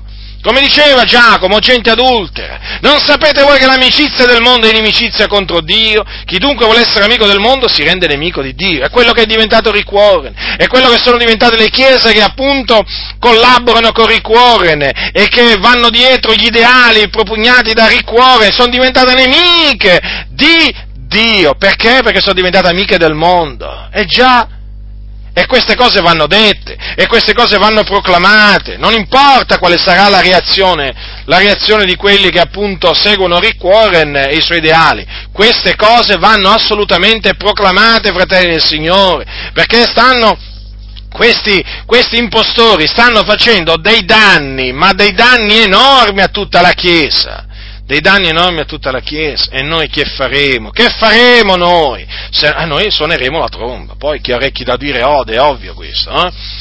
Ora, vedete dunque come tutte le cose alla fine, alla fine no, combaciano, no? eh, queste strategie, questi movimenti, eh, diciamo, eh, compiuti eh, diciamo, a danno della Chiesa, vedete che hanno un comune, un comune diciamo, denominatore, eh? Eh, c'è un filo rosso praticamente che, che collega Rick Warren, massoni, illuminati, insomma avete notato? Consiglio mondiale delle chiese, eh, quindi queste cose sono importanti, sono importanti da sapere e da far sapere agli altri. Queste sì che sono cose importanti, fratelli, perché veramente qui c'è di mezzo la salvezza eterna delle anime, la salvezza eterna delle anime. Ma noi non vogliamo che le anime vadano in perdizione, noi non vogliamo che le anime vadano in perdizione, eh? Allora, per tornare appunto a quello che sostiene la, eh, quello che sostiene la massoneria, la massoneria su Gesù, praticamente sempre collegato ovviamente anche a questi movimenti eh, a livello mondiale che si stanno, si stanno verificando, Ora, la massoneria praticamente, eh, come considera Gesù uno dei tanti maestri di morale e riformatori esistiti, considera Gesù uno dei tanti salvatori. E già, perché per la massoneria ci sono eh, diversi salvatori. Eh? Considerate che in un, mm, praticamente in un eh, in una pubblicazione massonica troviamo scritte queste parole, ascoltate perché è molto interessante eh, praticamente eh, c'è scritto così, tutti credettero in una vita futura, da essere conseguita per mezzo della purificazione delle prove, in uno stato in successivi stati di ricompensa e punizione e in un mediatore o redentore, tramite cui il principio malvagio doveva essere vinto e la suprema divinità riconciliata alle sue creature. La credenza era generale, che egli doveva nascere da una vergine e soffrire una dolorosa morte. Gli indù lo chiamarono Krishna, i cinesi Kyunze, i persiani Sosyosh, i caldei Duvanai, gli egizi Horus, Platone l'amore, gli scandinavi Balder, i cristiani Gesù, i massoni Iram. Questo praticamente è quello che si legge sul Kentucky Monitor, eh? a partire, nella prefazione a partire dall'edizione del 1946 fino ad almeno, per continuare fino ad almeno 5 edizioni. Eh? Praticamente era una discussione sulle varie religioni eh? e, i loro, e, i loro, salvatori. A conclusione, Gesù è il salvatore per i cristiani, eh? mentre Iram è il salvatore per i massoni. Iram, qualcuno dirà, chi è questo Iram? Ecco che allora dobbiamo parlare di Iram Abif. Eh sì, armatevi di pazienza, fratelli nel Signore, perché vi devo parlare, vi devo parlare della dottrina segreta adesso, che praticamente ha al suo, eh, ha al suo centro Iram Abif. Allora, Iram Abif. Voi dovete sapere che la massoneria è piena di leggende, la massoneria proprio, proprio trabocca di leggende. E una di queste leggende è la leggenda di Iram Abif, probabilmente la leggenda più importante. Allora, badate bene che questa leggenda si, si basa, eh, diciamo, su un personaggio biblico, perché è nella Bibbia, Iram, o Uram come è anche scritto praticamente eh, che ha a che fare con la costruzione del Tempio di Salomone, che voi sapete avvenne circa mille anni prima della venuta di Cristo. Allora, in questa costruzione ebbe un ruolo importante un certo Iram, o Uram, ripeto, che il re di Tiro mandò al re Salomone, perché il re Salomone praticamente richiese al re di Tiro un uomo per aiutarlo nei lavori della costruzione del Tempio di Dio e appunto eh, il re di Tiro gli mandò Iram, gli mandò Iram. È scritto infatti nel, libro, nel, libro, nel, nel primo libro dei re, nel primo libro dei re, ascoltate cosa c'è scritto, vi leggo solo, diciamo, solo alcune, alcune, alcune parole, eh, perché poi chiaramente poi vi andate a leggere, poi vi andate a leggere tutto, tutto il resto. In primo re al capitolo, al, al capitolo 7, eh, al capitolo 7, primo re capitolo 7 si parla di questo Iram, così importante per i massoni, così importante per i massoni. Allora, al capitolo 3 dice così, che, al versetto 13 e 14, il re Salomone fece venire da Tiro Iram, figliolo di una vedova della tribù di Neftali, suo padre, era di Tiro, Egli lavorava in rame, era pieno di sapienza, di intelletto e di industria per eseguire qualunque lavoro in rame. Egli si recò da Re Salomone ed eseguì tutti i lavori da lui ordinati. E eh, poi c'è scritto che fece le due colonne di rame e così via. Eh? Joachim e Boaz, voi sapete, no? Che poi i massoni hanno preso eh, appunto da queste due colonne le due colonne che, costru- che, che loro mettono nel tem- nei loro templi. Allora, vedete che questo Iram è chiamato, ehm, è chiamato, è definito figlio di una vedova. Infatti i massoni si definiscono figli di, della vedova. sì, questo è un altro soprannome appunto che hanno i massoni, appunto sempre collegato a questo Iram. Ora, eh, di, questo, di, questo, Iram addirittura, addirittura, i massoni dicono, eh sì perché ci hanno costruito su tutta una, una, una, una leggenda, che lo chiamano l'architetto del Tempio Salomone, eh? mm, l'architetto. Il fatto è che leggendo appunto la costruzione del, del, del, Tempio di Salomone, nella Bibbia che Iram fosse l'architetto non se ne parla per niente, eh? assolutamente, perché voi dovete sapere che, eh, secondo quello che dice la Bibbia, eh, fu Davide a dare a Salomone i piani e i modelli.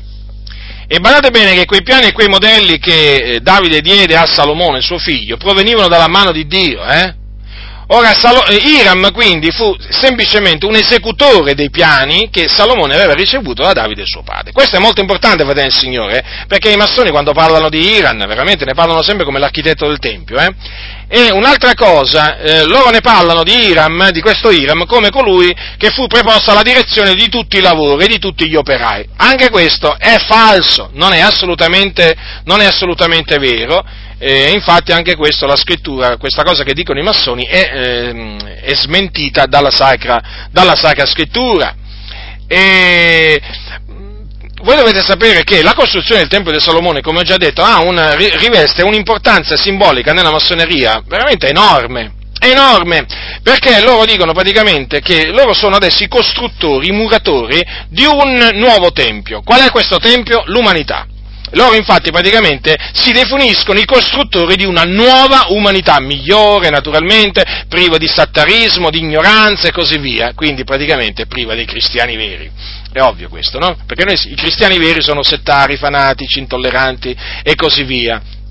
E è così importante la costruzione, del, mm, diciamo, nella, nella, tradizione della massoneria, è così importante la costruzione del Tempio di Salomone, che addirittura la nascita della massoneria viene fatta risalire appunto al, al, alla costruzione del Tempio di Salomone. Addirittura viene detto, eh, in certi circoli massonici, che quasi tutti i massoni del mondo si riunirono a Gerusalemme allo scopo di edificare un grande Tempio hm, e che poi al lavoro ultimato vollero espandersi nei quattro continenti, diffondendo i principi della libera muratoria in Oriente e in Occidente. Pensate un po' voi che cosa dice appunto questa leggenda. Allora, allora eh, eh, avendo appunto eh, diciamo, visto chi è Iram per i massoni, eh, allora adesso bisogna proseguire perché non è finita qua, non è finita qua perché appunto ci hanno tutto ricama- hanno ricamato, hanno creato non si sa da dove sia venuta fuori questa leggenda, comunque sta di fatto che questa leggenda è presente nella massoneria da tutte le parti e eh, chiaramente questa leggenda ha un valore molto importante per la massoneria azzurra, che è quella costituita dai primi tre gradi, che vi ricordo sono apprendista, compagno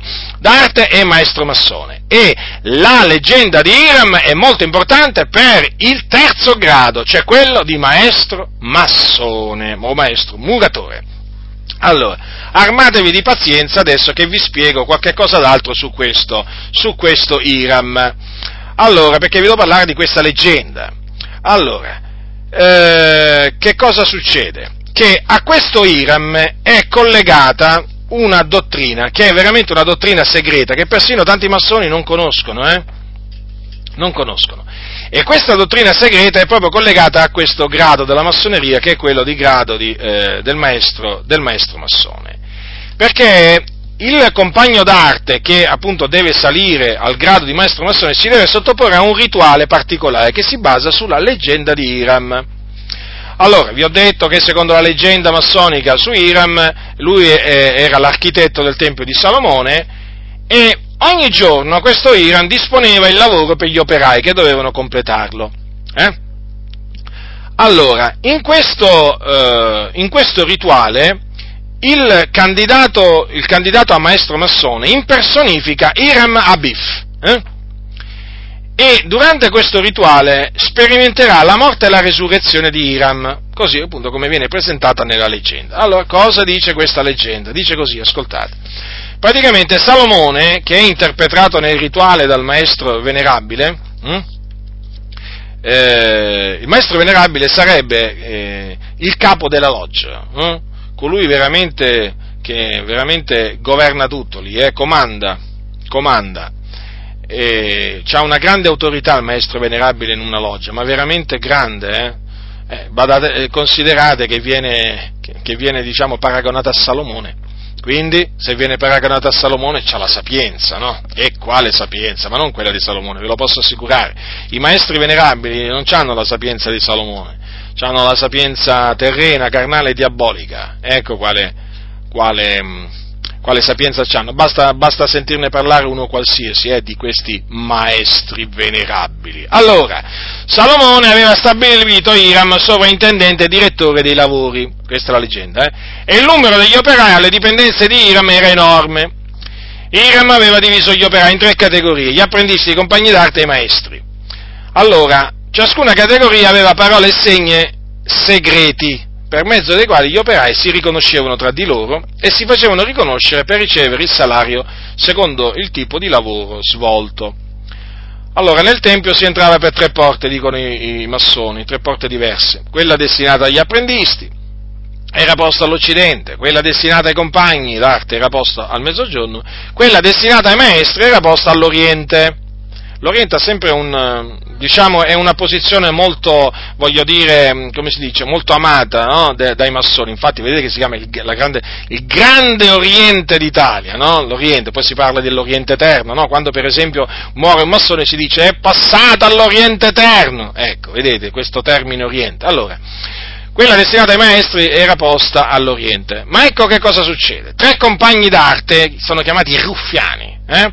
E che nel rituale massonico sono interpretati da tre membri della loggia, della loggia. essendo insoddisfatti del loro salario e quindi ancora non erano meritevoli dell'aumento, ordirono un complotto e decisero di farsi dare da Iram la parola sacra. Eh, quindi decisero di strappargliela anche con la violenza, pur di poter percepire il salario riservato ai maestri. E così, al tramonto, dice la tradizione massonica, la leggenda su Iram, i tre compagni d'arte si nascosero nel tempio e aspettarono, armati, eh? Armati che ci avevano come arma? Ci avevano un regolo, una squadra e un maglietto che praticamente poi sono dei simboli massonici ancora oggi, sono dei strumenti di lavoro e anche dei, dei simboli massonici cari alla massoneria, si vedono spesso nei quadri e così via. Allora, aspettarono che il maestro Iram venisse, come era suo solito fare ogni sera, ad ispezionare il lavoro della giornata. E così, quando arrivò Iram, cosa succede? Essendo che Iram si rifiutò di svelare loro la parola segreta, dicendogli potete avere la mia vita, ma la mia integrità non l'avrete mai, i tre lo ammazzano. Ecco, i tre lo ammazzano. Quindi Iram muore i ruffiani prendono il corpo di Iram e lo seppelliscono. Nel rituale, nel rituale cosa succede? Che il candidato che è bendato ed accompagnato da un massone dopo che viene colpito dai tre, viene messo in una bara, pensate un po' voi, ma poi peraltro, peraltro tutta la loggia è vestita a lutto durante questo, diciamo, rituale, eh, atmosfera tetra, ma voi immaginate un po' voi, immaginate un po' voi, voglio dire, questo rituale, da come veramente viene descritto, fratelli del Signore, deve essere veramente, deve essere veramente un'esperienza tetra, molto, molto tetra. E come? D'altronde, gente che cammina nelle tenebre, ma che rituali possono avere se non rituali che, demoniaci, demoniaci? Allora, vengono compiute delle ricerche per ordine del re Salomone, ma il cadavere di Iram non viene trovato. Allora le ricerche continuano, fino a che viene trovata una tomba e il corpo di Iram è là nella tomba. Allora, il cadavere praticamente viene detto nella leggenda che era stato nella tomba 15 giorni. Allora il re Salomone dà l'ordine che il corpo di Iram sia sollevato usando la presa dell'apprendista e quella del compagno d'arte, ma il tentativo non ha successo, quindi fallisce. Allora il re Salomone cosa fa? Dichiara che il suo timore è quello che con la morte di Iram Abif la parola del maestro massone sia andata perduta quindi, la prima parola detta dopo che Iram sarà sollevato dalla tomba costituirà la parola sostitutiva. A quel punto il re Salomone solleva Iram, ossia Iram viene fatto tornare dal regno dei morti. E sì, perché qua già, ecco, vedete, viene fuori il fatto che viene appunto paragonata a una resurrezione tramite una presa particolare viene sollevato, pensato, quindi fatto uscire dal regno dei morti, che è la presa, una stretta di mano massonica denominata la presa del leone, è una presa particolare. Mi è difficile naturalmente adesso così a voce dirlo, comunque è una presa particolare, è The Lion's Paw, eh, si, trova, si, trova, in internet, ho messo anche, credo, una fotografia nel libro di questa presa particolare. Quindi viene, viene eh, con questa presa tirato fuori il Iram eh, dal regno dei morti. E questa è la, pre, la, vera presa di un maestro massone. Il re Salomone allora sussurra all'orecchio di Iram la parola sostitutiva di quella perduta, e questa parola è Mahabon. E così tutti esultano, i massoni, presenti nella loggia, al rituale, perché Iram è rinato nel nuovo maestro. Dopo di ciò il maestro venerabile fa leggere al maestro massone il giuramento che lo impegnerà fino alla morte. Questo appunto è uno di quei giuramenti che i massoni nel, nel, salire di grado devono, devono, fare, sono giuramenti di sangue, eh? chi viola questi giuramenti rischia la vita, eh, fratelli nel Signore, con la massoneria non si scherza, cioè chi entra nella massoneria non è che deve pensare, non, magari gli fanno pensare che entra in una società filantropica, sì sì, però guardate che si entra in una società segreta, eh, dove è prevista la morte per coloro che svelano i segreti, i segreti massonici. Eh? Io vi ricordo che in America, molto molto tempo fa, fa, il Capitan Morgan è chiamato, il capitano Morgan fu ucciso, fu ucciso perché, ah, era massone, aveva deciso di svelare i segreti della massoneria, lo presero, lo rapirono i massoni e poi lo, lo uccisero facendolo, eh, diciamo, eh, annegare, praticamente lo gettarono, lo gettarono dentro eh, adesso non ricordo se un lago o il mare, comunque sia, dentro l'acqua lo fecero colare, colare a picco. E, quel, e, questa uccisione fece grande clamore in America a quel tempo, tanto che veramente la massoneria subì veramente la persecuzione poi del governo, dei governanti, perché chiaramente tutti allora compresero quanto fosse violenta la massoneria e quanto fosse anche, diciamo, sovversiva e quindi lì ci fu veramente da parte del governo americano la persecuzione proprio della massoneria e furono chiuse logge, insomma, tanti appunto decisero appunto di sparire, tanti massoni,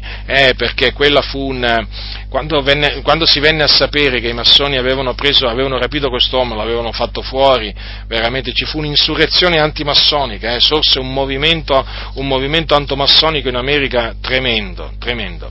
Allora, e questo naturalmente è il rituale massonico con cui un eh, compagno d'arte diventa maestro massone. Ora, questo rituale, dovete sapere, fratelli del Signore, è il più importante simbolo della massoneria, dicono, eh?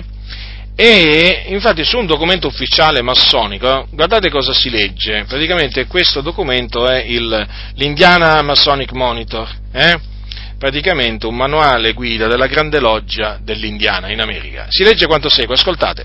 La leggenda del terzo grado, questo è il più importante e significativo simbolo leggendario della massoneria. È stato tramandato da età in età tramite tradizione orale ed è stato preservato in ogni rito massonico praticato in qualsiasi nazione o lingua, senza alcuna essenziale alterazione. Pagina 38. E la ragione per cui appunto il terzo grado della massoneria ha questa così grande importanza è perché tramite, tramite la, la, la, sua leggenda e tutto il suo rituale è sottinteso che noi siamo stati redenti dalla morte del peccato e il sepolcro della contaminazione. Allora, questo è molto importante, fratelli, questa, questa, cosa, perché dimostra che la massoneria ha un piano di salvezza che praticamente propone ai suoi adepti. Vedete, la massoneria, voi sapete che ci tiene sempre a, a, dire che non è una religiosa, non ha una, un piano di salvezza e così via, no, invece è una religione, ve l'ho dimostrato, ma ha anche un piano di salvezza, è come se c'è un piano di salvezza, solo che riesce appunto a nasconderlo, a nasconderlo, quindi c'è proprio un piano di salvezza. Adesso vi sarà ancora più chiaro, diciamo, man mano che proseguo nell'esposizione di, questo, di questa dottrina segreta. Allora, considerate, considerate un po' voi che questo rituale massonico è così importante per la massoneria eh, che eh, diciamo, ha un significato segreto. Mm. Allora, il massone che vi ho citato, vi ho citato prima, eh, ilunga.d.book, eh, che era un massone del 32 grado, afferma quanto segue, eh, questo nel suo simbolismo freemasonry cioè simbolismo della massoneria, eh? A pagina 133 e a pagina 134. Ascoltate cosa dice, queste sono parole molto importanti. Nel terzo grado il candidato impersonifica Iram, che è stato mostrato essere identico al Cristo dei greci e al di Sole. E ai di sole di tutte le altre nazioni. A questo punto la superiorità della massoneria su tutte le religioni esoteriche consiste in questo. Tutte queste religioni prendono il simbolo per la cosa simboleggiata. Cristo era originariamente come il Padre, ora egli è fatto identico al Padre. Nel deificare Gesù tutta l'umanità è privata del Cristo, quale potenza eterna all'interno di ogni anima umana, un Cristo latente in ogni uomo. Nel deificare così un solo uomo, essi hanno resa orfana tutta l'umanità. D'altro canto, la massoneria nel far sì che ogni candidato impersonifichi Iram ha preservato l'insegnamento originale, che è un glifo universale. Pochi candidati possono essere consapevoli che Iram, che essi hanno rappresentato e personificato è idealmente e precisamente lo stesso che Cristo, eppure e senza dubbio così. Ma vi rendete conto, fratelli del Signore, la portata di queste dichiarazioni? Cioè, sapete qual è il significato di queste parole? Che praticamente il candidato a maestro massone nel rituale di iniziazione impersonifica Cristo, che muore e risorge, e redime quindi se stesso, cioè si salva da sé. E di fatti, sempre questo book afferma, Ogni anima deve operare la sua stessa salvezza e prendere il regno dei cieli con la forza. La salvezza per fede e l'espiazione vicaria non furono insegnate da Gesù come sono interpretate oggi e queste dottrine non sono neppure insegnate nelle scritture esoteriche. Esse sono delle posteriori e ignoranti perversioni delle dottrine originali. Nella Chiesa primitiva, come nella dottrina segreta, non esisteva un solo Cristo per tutto il mondo, ma un potenziale Cristo in ogni uomo. Queste eh, parole di Buch sono scritte a pagina 57 sempre del suo libro Simbolismo, eh, Simbolismo della massoneria. Ed ancora dice a pagina 62 questo book, è molto più importante che gli uomini debbano sforzarsi per diventare Cristo del fatto che debbano credere che Gesù era Cristo. Se lo Stato di Cristo in inglese Christ State, può essere raggiunto da un solo essere umano durante l'intera evoluzione della razza, allora l'evoluzione dell'uomo è una farsa e la perfezione umana una impossibilità. Ecco dunque la dottrina segreta della massoneria che vi ricordo, molti massoni non conoscono. L'uomo praticamente entrando nella massoneria e diventando maestro massone si redime da se stesso, diventando Cristo o meglio, raggiungendo lo stato di Cristo, o la coscienza cristica, di cui appunto vi ho citato all'inizio. Ecco perché vi ho detto, dopo vedremo meglio. Allora, quindi praticamente questo concetto di Iram risorto sta a identificare il raggiungimento dell'illuminazione. Eh? che appunto raggiunge il massone, però nella pratica sappiate che quantunque viene detto così, poi non è che raggiunge l'illuminazione, perché continuerà a ricercare la luce il massone, no? fino al 33 grado del rito scozzese antico ed accettato, senza mai trovarla ovviamente, perché ci sarà sempre una nuvola che si frapporrà per vedere la luce. E così, purtroppo la massoneria è un inganno, è un inganno tremendo, eh? è un, diciamo, un insieme di menzogne. Allora, praticamente e questo percorso, eh, questo percorso in cerca della, della, verità della luce proseguirà anche dopo che uno diventa, diventa maestro, maestro, massone e proseguirà naturalmente studiando che cosa? I libri gran, degli importanti diciamo, esponenti massonici, quelli praticamente generalmente del 33 grado, eh? e quindi significa immergersi nell'esoterismo, nell'occultismo, nella magia, eh sì, per diventare che cosa? Per diventare Dio, perché per la massoneria l'uomo è un Dio che si sta facendo. E come nei miti mistici dell'Egitto, egli viene modellato nella ruota del vasaio.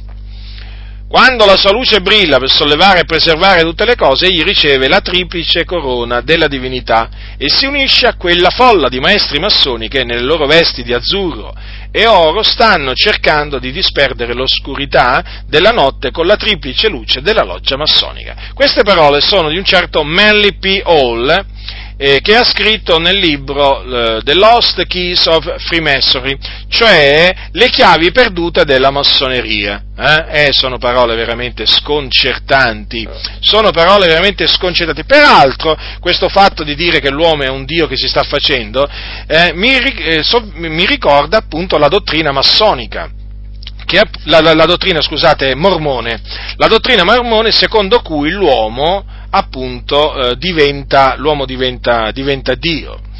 Eh, perché secondo la dottrina massona appunto è, è, diciamo, è proprio questo il, uno dei punti cruciali. E di fatti, e di fatti Joseph Smith, Joseph Smith, il fondatore della setta dei Mormoni, era massone, era massone. La, la chiesa, la chiesa diciamo, dei mormoni, i mormoni, hanno avuto una, eh, un collegamento con la massoneria sin dall'inizio, perché Joseph Smith era massone, era, era massone anche Brigham Young, il secondo presidente degli, de, dei mormoni, perché loro hanno appunto i presidenti. Quindi vedete che alla fine le cose tornano, eh, combaciano, combaciano tutto. Allora, è ovvio che i massoni ci tengono a precisare, a sottolineare ogni volta che ne hanno occasione che tutto il valore simbolico no, di, questo, di questa morte e risurrezione del candidato che impersonifica Iran. Però sta di fatto, fratelli, che ha un significato estremamente importante perché questo, l'iniziato, sottoponendosi a questo rituale che simboleggia la morte e la rinascita, non fa altro che proclamare che lui si salva imitando Iram, cioè che preferisce morire come Iram piuttosto che tradire la fiducia della massoneria. Quindi, ecco perché nella massoneria c'ha eh, un'importanza enorme la segretezza, eh? cioè quindi il discorso di non tradire mai la fiducia della massoneria, perché non tradendo la fiducia della massoneria che uno si salva, che il massone si salva. Eh? Allora, se si salva in questa maniera il massone, è ovvio che per essere salvato non deve credere nella morte e nella risurrezione del Signore Gesù Cristo. È ovvio. E difatti la dottrina dell'espiazione compiuta da Cristo è una dottrina che nella massoneria viene rigettata, rigettata, avversata assolutamente, non c'è bisogno di questa di questa, diciamo, dell'espiazione compiuta da Gesù, di credere nel sacrificio di Gesù nella maniera più assoluta. Perché? Perché il massone per salvarsi deve semplicemente imitare la condotta virtuosa del loro grande maestro che è Iram Abif, che pur di non rivelare la parola segreta si, amma- si è fatto ammazzare. Quindi chi è il salvatore dei massoni? Come si leggeva, come vi ho letto appunto in quella pubblicazione massonica, l'Indiana Masonic Monitor, eh, il salvatore dei massoni, per i massoni, è Hiram Abif, che si fece uccidere per salvare la massoneria e i futuri massoni. Capito? Chiaramente è il loro salvatore, in questo senso però, eh, che Iram praticamente ha mostrato ai massoni la maniera in cui ci si salva. E quindi loro cosa devono fare? Devono imitare Iram e tenere la bocca chiusa. Avete presente il segnale, quel segnale massonico, di cui ho messo anche alcune foto sul, sul sul, sul, mio libro, eh, Winston Churchill, c'è la foto di Winston Churchill, eh, uno diciamo dei governanti inglesi eh, del passato, e Churchill ha proprio eh, questo, la, il, dito, il, dito, sulle labbra, che significa appunto sta in silenzio, segretezza. Winston Churchill era massone, eh? era un massone, come, come? Winston Churchill era massone e faceva appunto questo segnale, che sembra in effetti un segnale così naturale, spontaneo, però è un segnale massonico. Quindi il massone per salvarsi deve imitare Iram, eh? e imitando Iram eh, sperimentano il Cristo latente appunto eh, che c'è nell'uomo. Hm?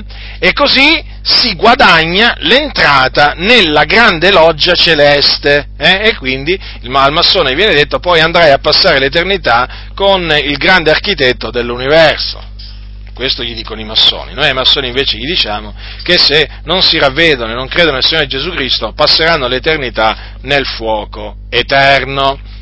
Quando moriranno andranno nell'Ades poi nel giorno del giudizio risorgeranno in risurrezione di condanne e saranno appunto gettati nel fuoco eterno dove saranno tormentati nei secoli dei secoli. Allora il piano di salvezza dunque che offre la massoneria è qual è? Imitare Iram, che praticamente mostra ai massoni la maniera per essere salvati, per rinascere, guadagnarsi il paradiso e poi praticamente nella pratica cosa significa tutto questo? Che l'uomo è il salvatore di se stesso, per cui se non si salva da sé, non lo può salvare nessuno. Ma avete compreso? Ah, qualcuno lo so dirà, ma dai Giacinto, ma la tua mente, la tua mente veramente, proprio, ne hai di immaginazione, eh, ma tu veramente di immaginazione ce n'hai proprio tanta, ma quanta fantasia. No, no, no, non è una mia immaginazione, non è una mia fantasia, tanto è vero che ho trovato su una pubblicazione su uno scritto massonico, eh, su uno scritto massonico, quindi non l'ho scritto io, praticamente eh, queste sono cose che vengono dette proprio dai massoni, sapete?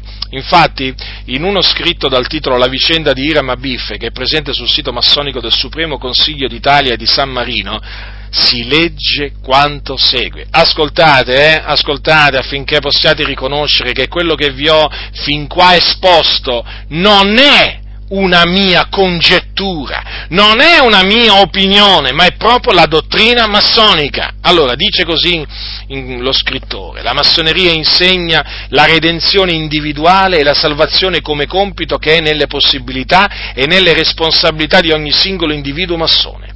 In fondo Iram può essere considerato un esempio e quindi un salvatore, nell'indicare che ogni uomo è il salvatore e redentore di se stesso e se non salva se stesso egli non arriverà alla salvezza.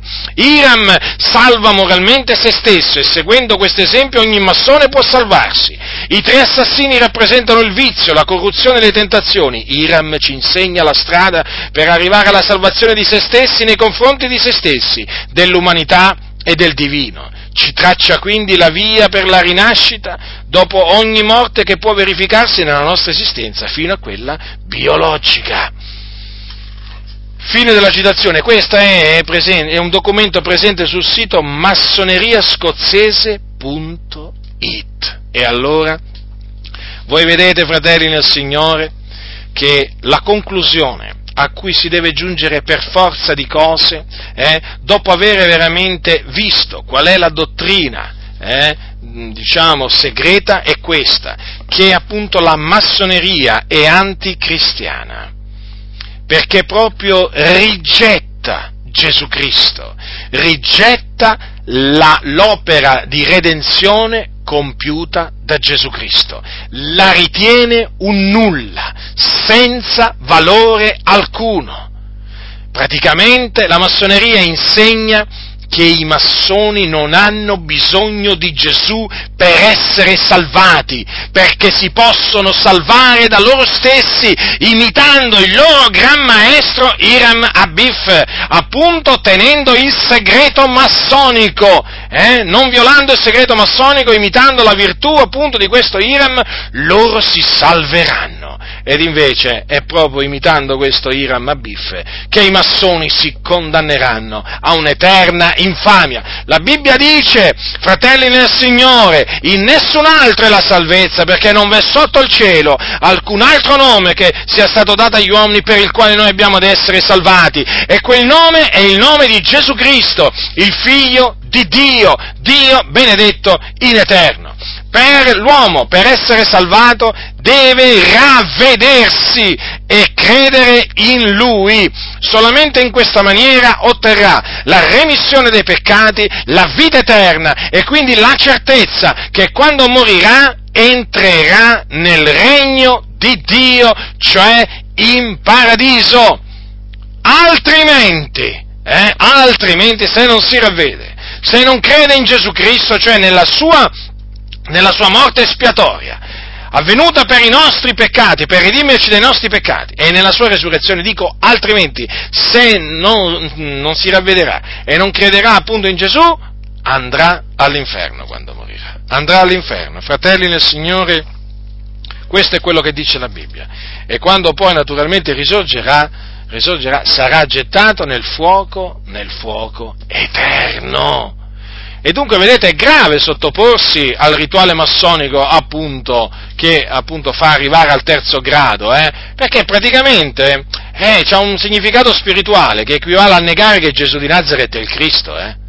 per forza, per forza di cose, perché praticamente tramite quel rituale si diventa Cristo si raggiunge una coscienza cristica e si diventa Cristo per, per, la massoneria e quindi per i massoni bisogna diventare Cristo, ma intendendolo come appunto lo intendono loro, e non credere che Gesù è il Cristo. Comprendete appunto la diabolicità, eh? la diabolicità della dottrina segreta massonica? Ma d'altronde è proprio quello che il diavolo vuole, cioè perché il diavolo sa che per nascere da Dio bisogna credere cioè l'uomo deve credere che Gesù di Nazareth è il Cristo di Dio. Per rimanere morti nei propri peccati, eh, basta che l'uomo non crede che Gesù di Nazareth è il Cristo di Dio e rimane morto nei suoi peccati. E quindi quando morirà andrà all'inferno. Comprendete dunque? Ecco perché è molto importante, fratelli del Signore, proclamare con ogni franchezza che Gesù di Nazareth è il Cristo di Dio, che nella pienezza dei tempi è morto sulla croce per i nostri peccati, fu seppellito, al terzo giorno risuscitò dai morti e che non v'è salvezza fuori di lui. No, non v'è salvezza fuori di Gesù, perché? Perché Gesù è il Salvatore del mondo. Non no, che è il Salvatore dei cristiani, no, Gesù è il Salvatore del mondo. Quindi, se il mondo vuole essere salvato, deve credere, deve credere in Gesù. E la propiziazione dei nostri peccati, ma non soltanto i nostri, ma anche di quelli di tutto il mondo, dice Giovanni. E quindi, vedete, i massoni cosa dicono? Eh, noi abbiamo il nostro Salvatore che è Iram. Avete capito, no? Iram è il loro salvatore. Vedete dunque cosa si nasconde, cosa si nasconde dietro, dietro appunto questo rituale, questo rituale appunto eh, che ha come base, che si basa sulla leggenda di Iram Biff. Vedete chi si nasconde dietro lì? Chi si nasconde se non il diavolo, il seduttore di tutto il mondo che è bugiardo e par della menzogna? Quindi, fratelli, massima, massima allerta. Vedete, fratelli del Signore, la massoneria afferma afferma praticamente che l'uomo si può salvare da se stesso, se, quindi senza credere in Gesù Cristo.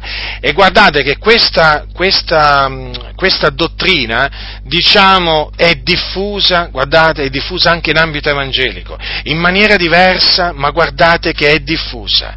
Billy Graham, che cosa ha fatto? Billy Graham praticamente ha diffuso questa dottrina che diciamo, eh, ci sono uomini che si salveranno senza credere in Gesù. Direte, ma veramente? Com'è possibile? Ma è possibile perché Billy Graham è un massone, oppure un massone di alto grado. Billy Graham è, è diciamo che Billy Graham ha iniziato la sua, diciamo, la sua scalata, perché è stata una scalata, eh, diciamo, per opera degli illuminati, grazie agli illuminati. Sono loro che lo hanno sovvenzionato, diciamo, con grandi somme di denaro sin dall'inizio. Sono tutte cose appunto che ormai sono risapute perché sono state svelate, sono state svelate da coloro che appunto sapevano di queste cose. E Billy Graham praticamente ha diffuso questa ideologia massonica sulla salvezza perché? Perché per Billy Graham non è indispensabile, non è indispensabile eh, diciamo che un uomo creda in Gesù per essere, per essere salvato. Guardate, lui ha eh, praticamente mh, affermato eh, diciamo che Gesù è una delle vie che, mena, che menano a Dio, quando nel 1997 in un'intervista rilasciata a Robert Schuller, suo amico e anche fratello massone, perché anche Robert Schuller è un massone, è un massone eh, eh, ricordatevi, i massoni si cercano, eh? Ricordatevi sempre questo, il massone cerca il massone e sono amici tra di loro. Infatti non è, un, non è appunto ehm, diciamo un caso per nulla che Billy Graham è amico di Robert Schuller, che è massone di alto grado anche lui, ed era amico di Norman Vincent Peale, anche lui un massone di alto grado. Eh? E, e, Billy Graham ha molta stima sia di Robert Schuller che del defunto Norman Vincent Peale. Norman Vincent Peale praticamente è stato il padre, il cosiddetto padre del pensiero positivo, una delle eresie che praticamente sta dilagando in mezzo alle chiese pentecostali. Eh? Praticamente i problemi si risolvono pensando. Eh? Praticamente il, pensando positivamente tu riesci a, a, creare la realtà attorno a te. Ma comunque ci torneremo, Dio volendo, anche su questa eresia per smascherarla. Quindi nel 1997 Billy Graham in questa intervista al suo amico e fratello massone Robert Schuller ha affermato io penso che tutti coloro che amano Cristo o conoscono Cristo, a prescindere che essi siano consapevoli di ciò o non siano consapevoli, essi sono membri del corpo di Cristo. Quando egli, Giacomo, disse che il piano di Dio per questa era e trarre un popolo per il suo nome e questo è quello che Dio sta facendo oggi. Egli sta chiamando persone fuori dal mondo per il suo nome, sia che essi vengano dal mondo musulmano, dal mondo buddista o dal mondo cristiano o dal mondo dei non credenti. Essi sono membri del corpo di Cristo perché essi sono stati chiamati da Dio. Essi possono anche non conoscere il nome di Gesù, ma essi sanno nel loro cuore che essi hanno bisogno di qualcosa che non hanno ed essi si volgono alla sola luce che hanno e io credo che essi sono salvati, che essi saranno con noi in paradiso. Ora, che cosa ha fatto Billy Graham con queste parole se non avvalorare diciamo, la dottrina massonica che l'uomo si può salvare da sé senza Cristo, lo ha fatto e come? Però, vedete, lo ha fatto astutamente, lo ha fatto con molta, con molta astuzia. Lui praticamente dice che ci sono molti che sono membri del corpo di Cristo senza conoscere Cristo, senza avere creduto in Cristo, senza essersi ravveduti e avere creduto nell'Evangelo. È possibile questo? No, non è possibile, fratelli. Non è possibile perché la Bibbia dice che chi non avrà creduto sarà condannato, la Bibbia dice che nessun altro ha la salvezza. Quindi l'uomo non si può salvare senza Cristo. Questa è la verità. Questa è la verità, fratelli nel Signore. Billy Graham invece ha adulterato questa verità, l'ha dovuto fare per naturalmente portare avanti gli ideali massonici. È ovvio perché un massone quando entra nella massoneria giura di, di, di, aiutare gli altri massoni a diffondere gli ideali massonici e quindi anche Billy Graham praticamente eh, ha, avendo prestato il giuramento massonico, ha dovuto poi nel tempo portare, portare questa, questa, eresia praticamente. Infatti, quando Billy Graham fece queste, queste affermazioni, che peraltro fecero molto contento Robert Schuller, eh, ma in America, in America, veramente ci fu una sollevazione, eh, ci fu una sollevazione perché Billy Graham fu ripreso, perché voi dovete sapere che Billy Graham è stato ripreso da tanti fratelli, cioè qui in America sembra, sembra proprio che di Billy Graham non, si sappia solo veramente che cosa, che predica, punto e basta. Eh? Ma, ma, voglio dire, ma è, chi, chi, c'è in Italia veramente che fa conoscere veramente le eresie di questo Billy Graham? Eh? Oltre a noi, chi c'è? Fate, fatemi, fatemi, il suo nome, fatemi sapere, perché io vedo che c'è un silenzio assordante anche su Billy Graham in Italia. È ovvio, perché? Perché Billy Graham fa vendere molto uh, alle, alle, biblio, alle, alle, librerie evangeliche, quindi è chiaro che nessuno ha, interesse, nessuno ha interesse a fare presente queste gravi cose su Billy Graham. E intanto Billy Graham è riuscito a diffondere questa ideologia massonica che, si, che ci sono uomini che si, posso, che si, salveranno e che si possono salvare senza, senza la fede in Cristo Gesù. Vedete dunque, fratelli nel Signore, come è in atto, è in atto a livello, diciamo, universale proprio un attacco alla Chiesa, un attacco al fondamento, un attacco all'opera, compiu- l'opera perfetta compiuta da Gesù Cristo, il Figlio di Dio. E questo attacco viene dalla massoneria e dagli illuminati. Vedete che attacco? È un attacco enorme, è un attacco, è un attacco, grosso. E allora noi che faremo? Reagiremo naturalmente, siamo chiamati a reagire a questo attacco e smascherare, e smascherare le imposture, le imposture della, della, massoneria. Peraltro collegato, diciamo, diciamo, posso menzionarvi anche, voglio menzionarvi anche, diciamo, i sionisti cristiani. Per farvi comprendere come praticamente la massoneria sta lavorando, sta, sta usandosi di diversi, eh, di diversi, predicatori per diffondere l'idea che n- non è indispensabile credere in Gesù Cristo, ravvedersi e credere in Gesù Cristo per essere salvati. Allora, Billy Graham abbiamo già visto che sostiene questa eresia massonica. Allora, ehm, eh, i sionisti cristiani, chi sono i sionisti cristiani? I sionisti cristiani sono quelli, diciamo, quelli che fanno parte di un movimento sorto in ambito delle chiese evangeliche in America, pro-Israele loro dicono, praticamente che hanno deciso di sostenere incondizionatamente eh, lo, stato, lo Stato di Israele. Dato che appunto, eh, voglio dire, loro prendono diciamo, come punto eh, diciamo, di partenza il fatto che il popolo di Israele è il popolo che Dio ha preconosciuto, è il popolo da cui è disceso Gesù Cristo, e su questo siamo d'accordo, e poi prendono anche il fatto che eh, eh, il, lo Stato di Israele che è sorto nel 1948 è sorto appunto per volontà di Dio, siamo d'accordo perché chiaramente fu il Signore poi a eh, diciamo, far risorgere, far rinascere appunto lo Stato di Israele. Prendono queste cose appunto per sostenere che il popolo di Israele ha un tale rapporto con Dio che gli ebrei si possono salvare anche senza credere in Gesù.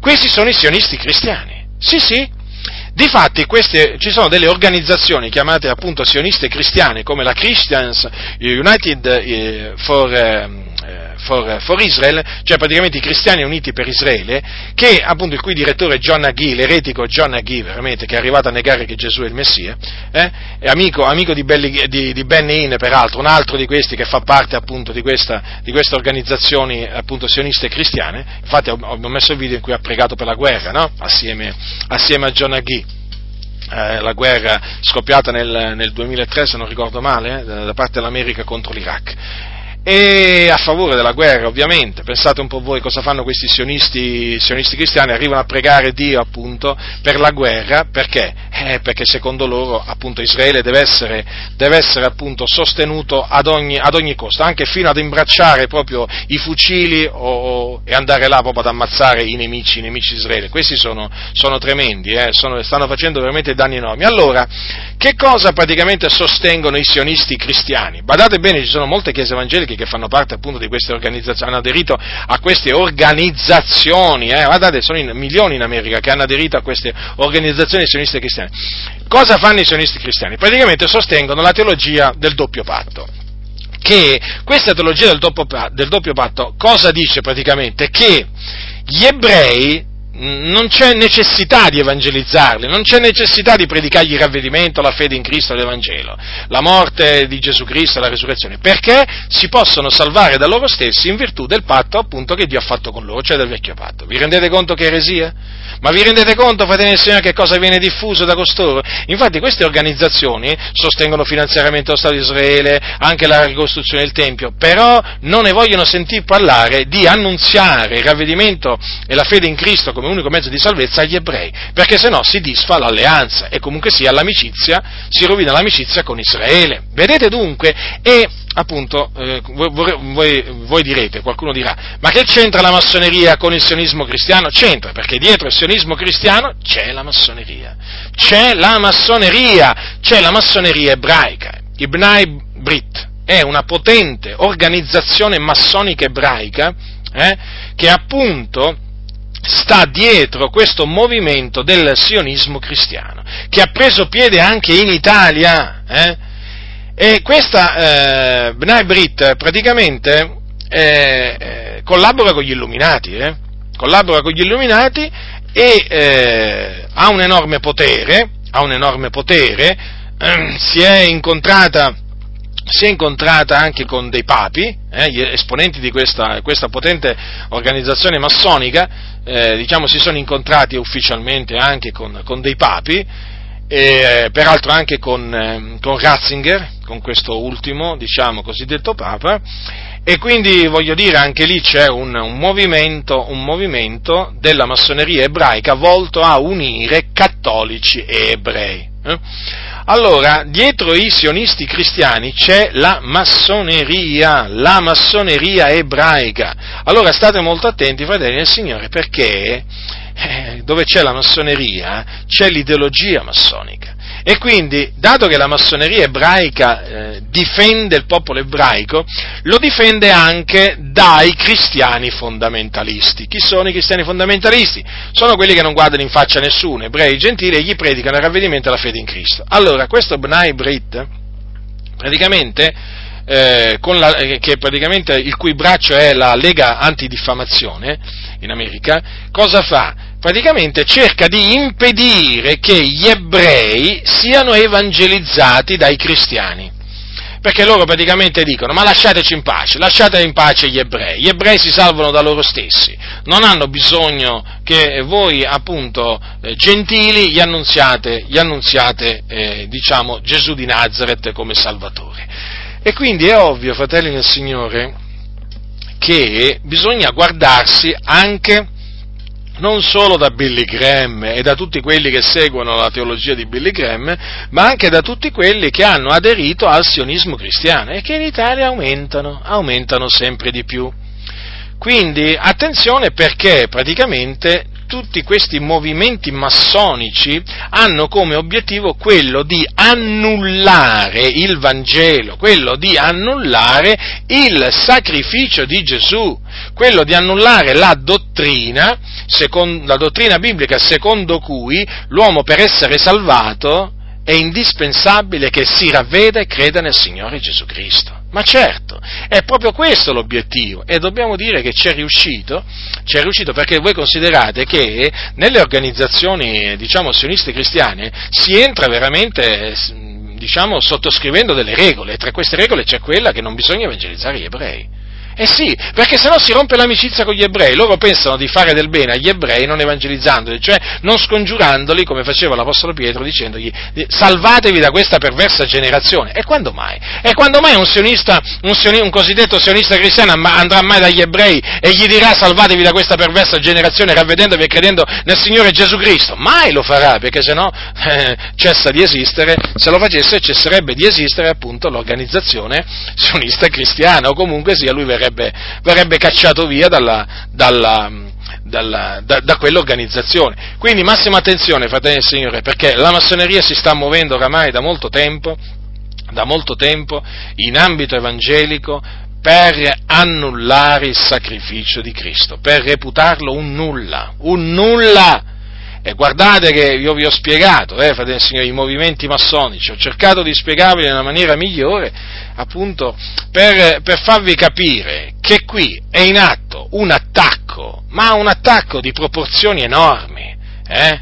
di proporzioni enormi. La Chiesa è accerchiata, la Chiesa è infiltrata a livello universale, la Chiesa universale è infiltrata, è infiltrata da massoni, eh? da filomassoni, eh, che cercano in ogni maniera veramente di distruggere, di distruggere la fede. Una volta per sempre tramandata ai santi. Quindi io vi ho avvertiti, fratelli del Signore, per l'ennesima volta di guardarvi dalla massoneria, perché è un'istituzione diabolica, non importa, non importa se è la massoneria, diciamo, anglosassone, quella latina, non importa, non importa di quale obbedienza, di quale grado, la massoneria voi dovete sapere, dovete sapere che è un'istituzione diabolica e che è proprio incompatibile, incompatibile con la fede in Cristo, ve l'ho dimostrato.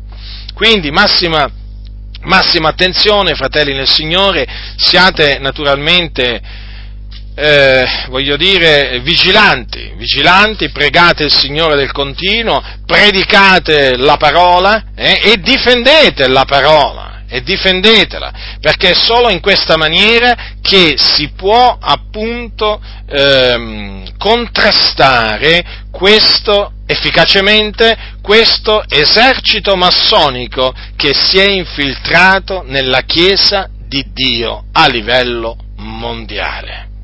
La grazia del Signore nostro Gesù Cristo sia con tutti coloro che lo amano con purità incorrotta.